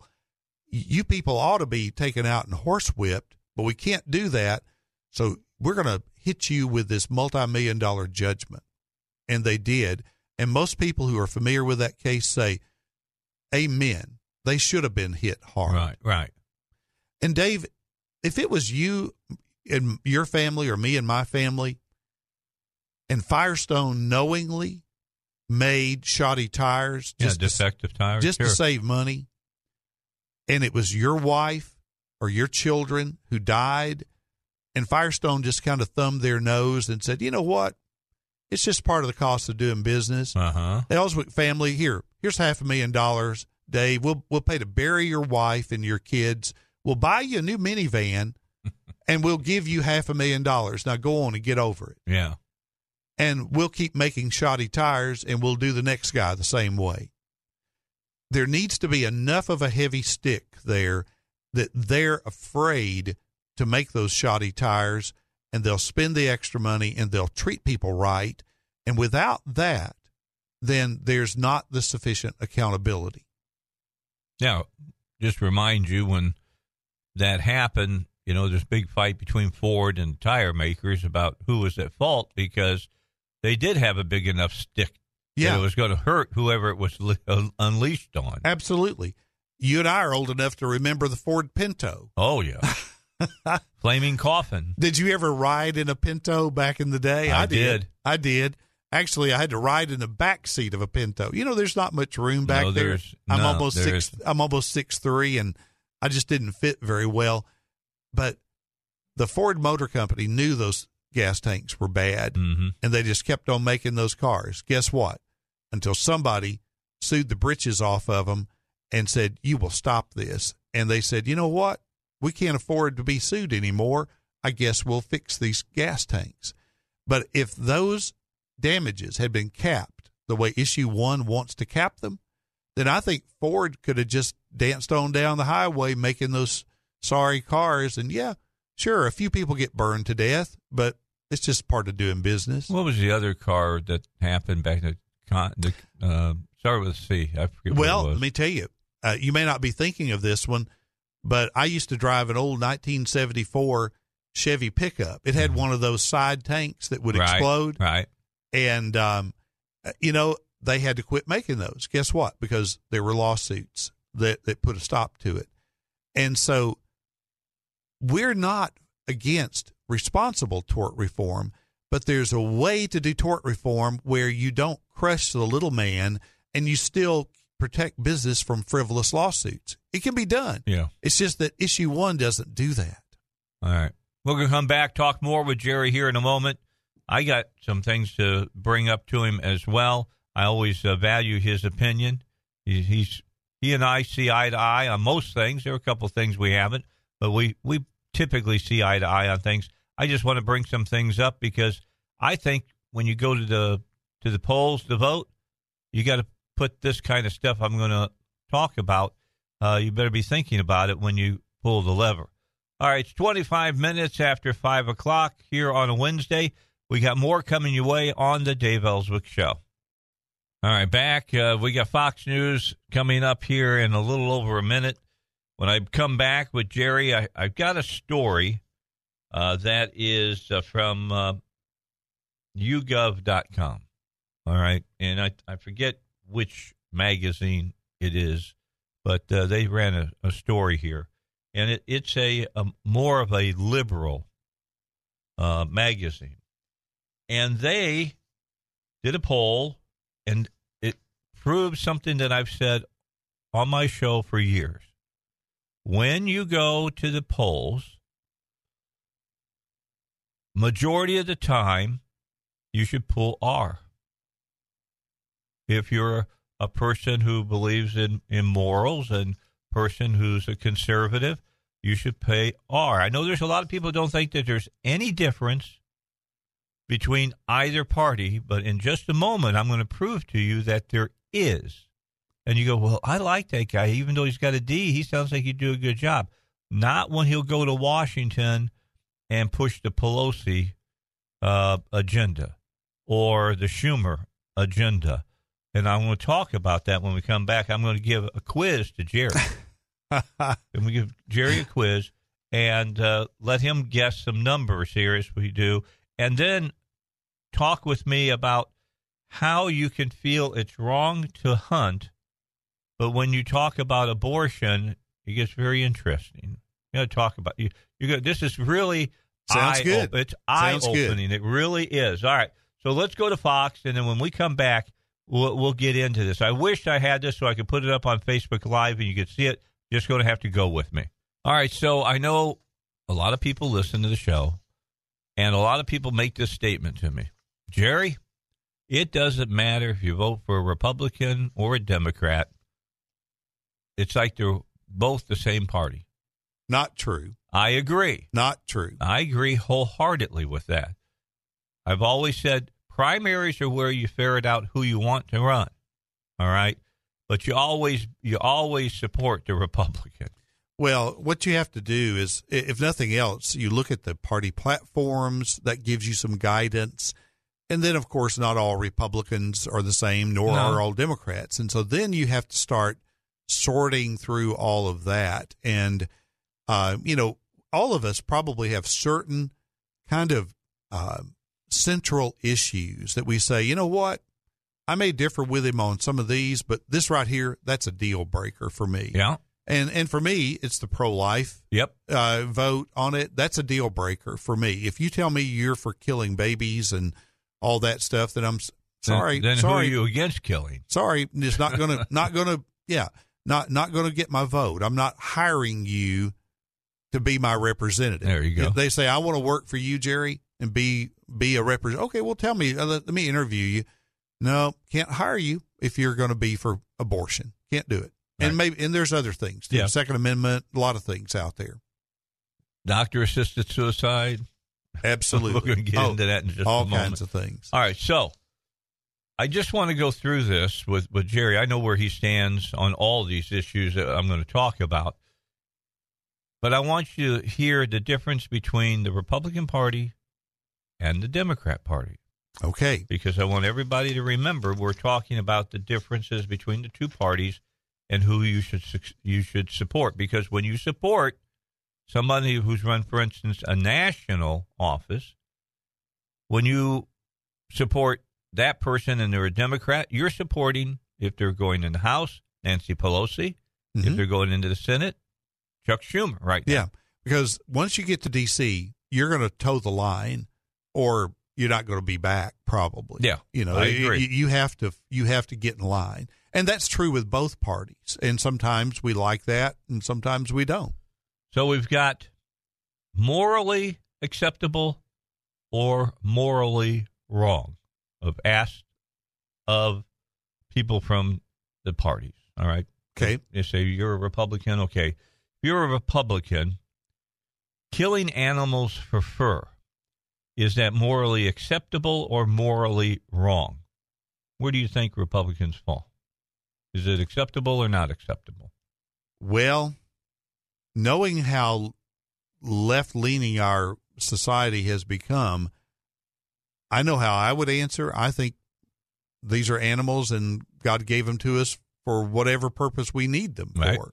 So you would say morally acceptable. I would. I would. All right. So, in Republicans, when they asked Republicans this question, uh, 34% said it was morally acceptable to kill animals for fur, and 66% of Republicans said it was morally wrong. Morally wrong.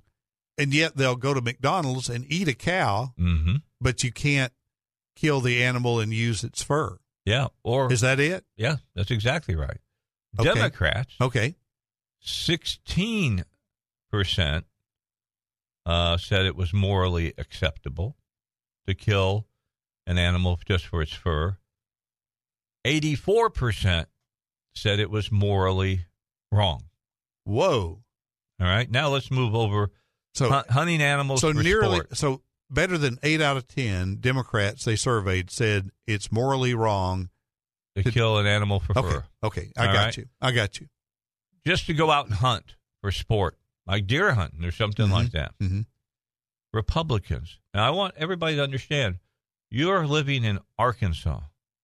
Now, these numbers would not be indicative of just Arkansas. Right. But you start getting up north and some places like that, their thoughts are not your thoughts. I'm just telling you. All right. Hunting animals for sport. Republicans. 42% said it's morally acceptable. Less than 50%. Right. 58% said it is wrong. To go deer hunting. That's correct. To hunt for sport. Whoa. Democrats, 18% said it was morally acceptable. 82% said that it was morally unacceptable.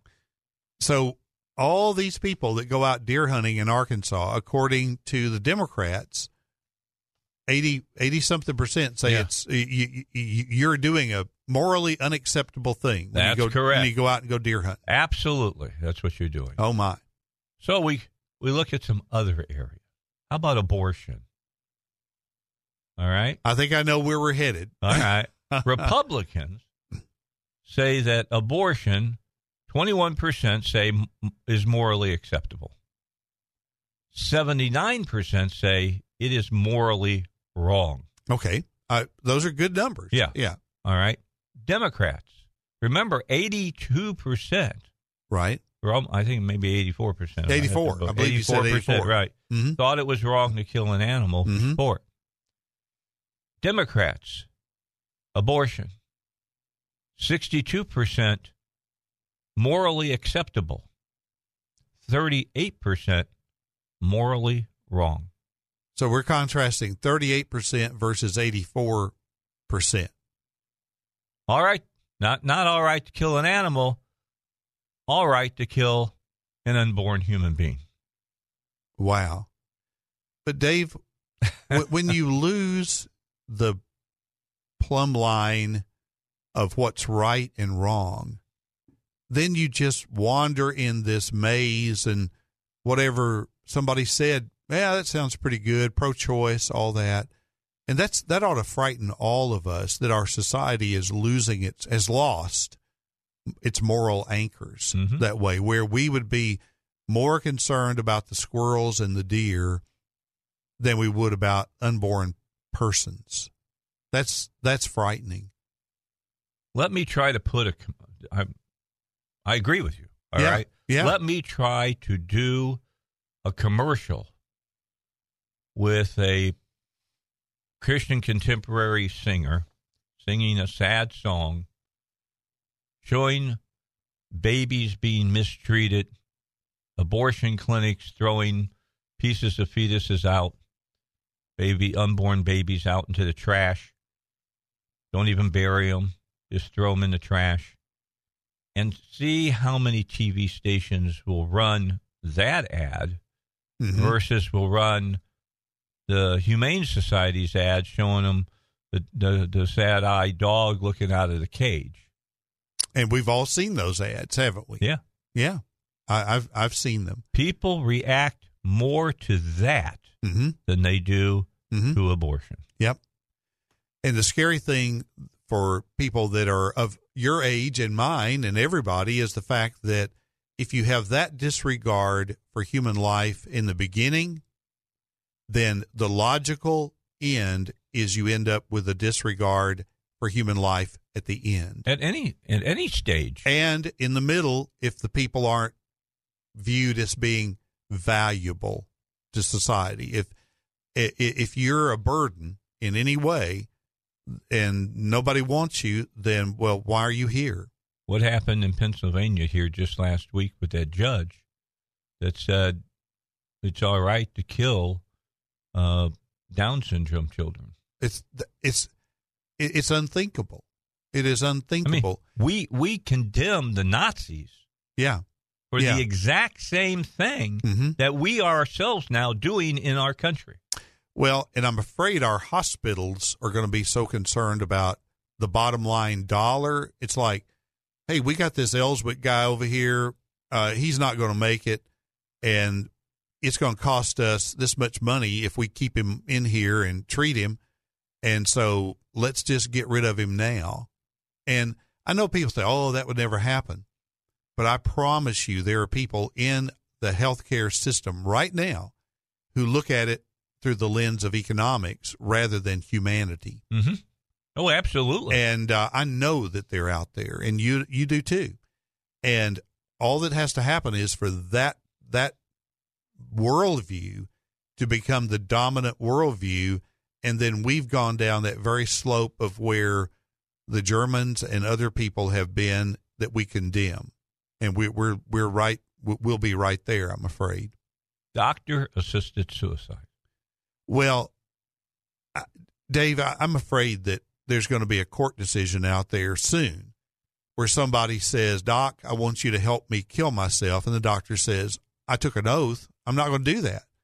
And he says, then I'm going to sue you because my right to life, liberty, and the pursuit of happiness includes my right to die. Mm-hmm. And then you end up with some Roe v. Wade type end of life decision that puts everything in, in into a tailspin. And um, I, I, I think unless we hold to our moral anchors and understand that every life is God given, and you don't have the right to take your own life, even uh, that God gave it to you, and you have no right to end it until He says it's time. And you'll know because that'll be the end of your physical life. But all of this intervening and making people die is not moral, it's immoral. All right. So, how do Republicans and Democrats break out on this? Republicans, doctor assisted suicide, 59% say it's morally wrong. Okay. 41% say it's morally acceptable. Wow. So that's really close. Mm-hmm. It is. That's It not, is. There's not that big of a deal there. Mm-hmm. Interestingly enough, with Democrats, it's not far away from that. Uh, Forty-four percent of the Democrats. That's three. Per, that's uh, a lot less under the uh, the Republicans by Right. about what fifteen percent. Forty-four percent say it is morally wrong. Fifty-six percent say it's morally acceptable. But when I look at this, it, it's kind of it's just kind of, of a mirror. Mhm. flipped it, Right. How, how these Right. these groups. But I was stunned that forty one percent thought of Republicans thought it was morally acceptable. Based on what, I wonder, Dave? You know, if if those people were all sta- in an auditorium in front of me, you know, I'd like to just walk out on stage and say, what led you to that belief? Yeah. Yeah. How, how did you come to believe that, that it's okay to prematurely end a person's life? And I, I think you'd probably find some interesting answers, but um, I, I, I'm concerned that unless we have clear voices from our pulpits in our churches and from the healthcare community, uh, I'm concerned that people are going to continue to slide in that direction. Well, there begin, you know, what's happening is we're seeing the world come into the church instead of the Sure. church being Yeah. outside of the world. Right. You know, that's what we're seeing. Okay. Acceptance of sexuality. What about that? Regardless of whether they should be legal or not, which of the following things do you personally consider to be morally acceptable or morally wrong? Premarital sex. Republicans. 59% say it is morally wrong. 41% say it's morally acceptable. Okay. Democrats. 27% say it is morally wrong. 73% say it is morally Wow. acceptable. Big, big, big difference Big difference. there. Huge Mhm. difference. Mhm. Gay slash lesbian sex. Republicans, 32% say that it is morally acceptable. Okay. 68% say it's morally wrong. Now, remember, they're not saying that legal or illegal. Mm-hmm. Yeah, they're just saying it- it- personally, yeah. how do you feel Yeah, about it? Right. Democrats, 29% say that it is morally wrong. 71% it is morally acceptable. Wow. Again, based on what? Because, you know, at least with many of the people I know, Dave, they base their morality on their religious faith. And I realize that not everybody agrees on that. But what happens to our society if we lose that moral base of any kind? What does a godless society look like? Well, well, we're beginning to see, aren't we? I believe we are. Yeah. And a lot of people have clamored for this godless society. Get, you know, get religion out of all these arenas, schools, for example, and elsewhere. And I look at what's happening and I and people are saying, "Well, what's happened to our society?" And I want to say, "Well, you took God out of it. People have no basis for what they believe anymore. Mm-hmm. A lot of people don't. So, what did you expect? Did you expect people to just be good on their own? And uh, down through history, it cer- certainly hasn't worked that way. No, it hasn't. Absolutely not. I got to get a break in. Uh, I've had somebody ask me some questions for you about All right. about uh, the deal dealing with tort reform. They needed some information. Sure. Uh, and they hope that you can uh, supply it. By the way, that YouGov poll was uh, done by The Economist magazine, which is not the most conservative magazine in America. So uh, I, I find this, I just found this really, really interesting the show. And it makes a difference which party you vote for. It does. All it right. does. Take a break. We'll be back with more here on the Dave Elswick Show. All right, back with you. Uh, Jerry Cox is here, of course, uh, Family Research. And these folks fight the battle day in and day out. And if somebody wants to, to kick some money your way, how do they do it, Jerry? Just go to our website, familycouncil.org, and there's a donation button on there. It's tax deductible. Familycouncil.org. I mean, if you want somebody that you know is, is going to fight the good fight, these are the folks to support because they've been fighting the good fight for a long time. Almost 30 years now. It's amazing. Yeah, I think so too. You know? yeah, well, you guys, you guys exist because of the grace of God. There's well, no we doubt do. about it. and and through the graciousness of people around the state that help us financially in other ways. Uh, you know, we're not funded by some agency out here. It's a lot of little people giving us support, and we appreciate it. All right, so uh, this person sent us a uh, a um, text and said, what was the number of the bill about the giving up your right to to you know.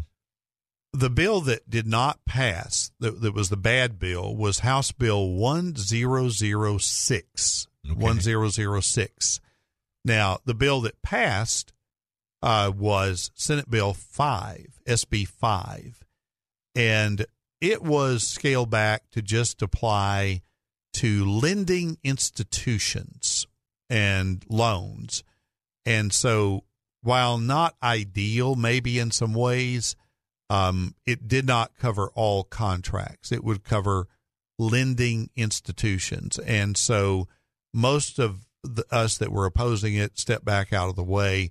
And I, it would take another thirty minutes to explain why, but uh, it, that's how it ended up. So House Bill one zero zero six by Representative Bob Ballinger was the bill that we opposed. all right so was that by voice vote, vote or roll call That was a voice vote in the House Judiciary Committee, but I sat right on the front row and looked straight into the faces of some of the people that voted for it, and I was very disappointed at some of the ones that voted for it. okay and then finally who were the sponsors bob ballinger and who Bob else? Ballinger sponsored uh, the House bill. 1006 Yes, and Senate Bill 5 was sponsored by Jeremy Senator Jeremy Hutchinson. okay He was the sponsor of it, but you know, e- the, both both sponsors were working together on both bills because they were identical in their original form. They were. It, it's called double filing. You file a Senate bill and a House bill, and they're exactly the same. yeah so they can go to the other chamber afterwards and get Yeah. But what they ended way. up doing is they amended the Senate bill, and it's the one that actually went through. All right. Well, I, I called and last night I left you a message, and here you are today. And I want to thank you because typically I try to give a week's notice that I want you to have you on. A great show today. Well, I've enjoyed it. hour. I've enjoyed it, and um, I just appreciate the opportunity to get truth out there, let people make up their minds, and um, hey, that's what what free speech is all about. All right, tomorrow, Thursday, JR will be here in the first hour.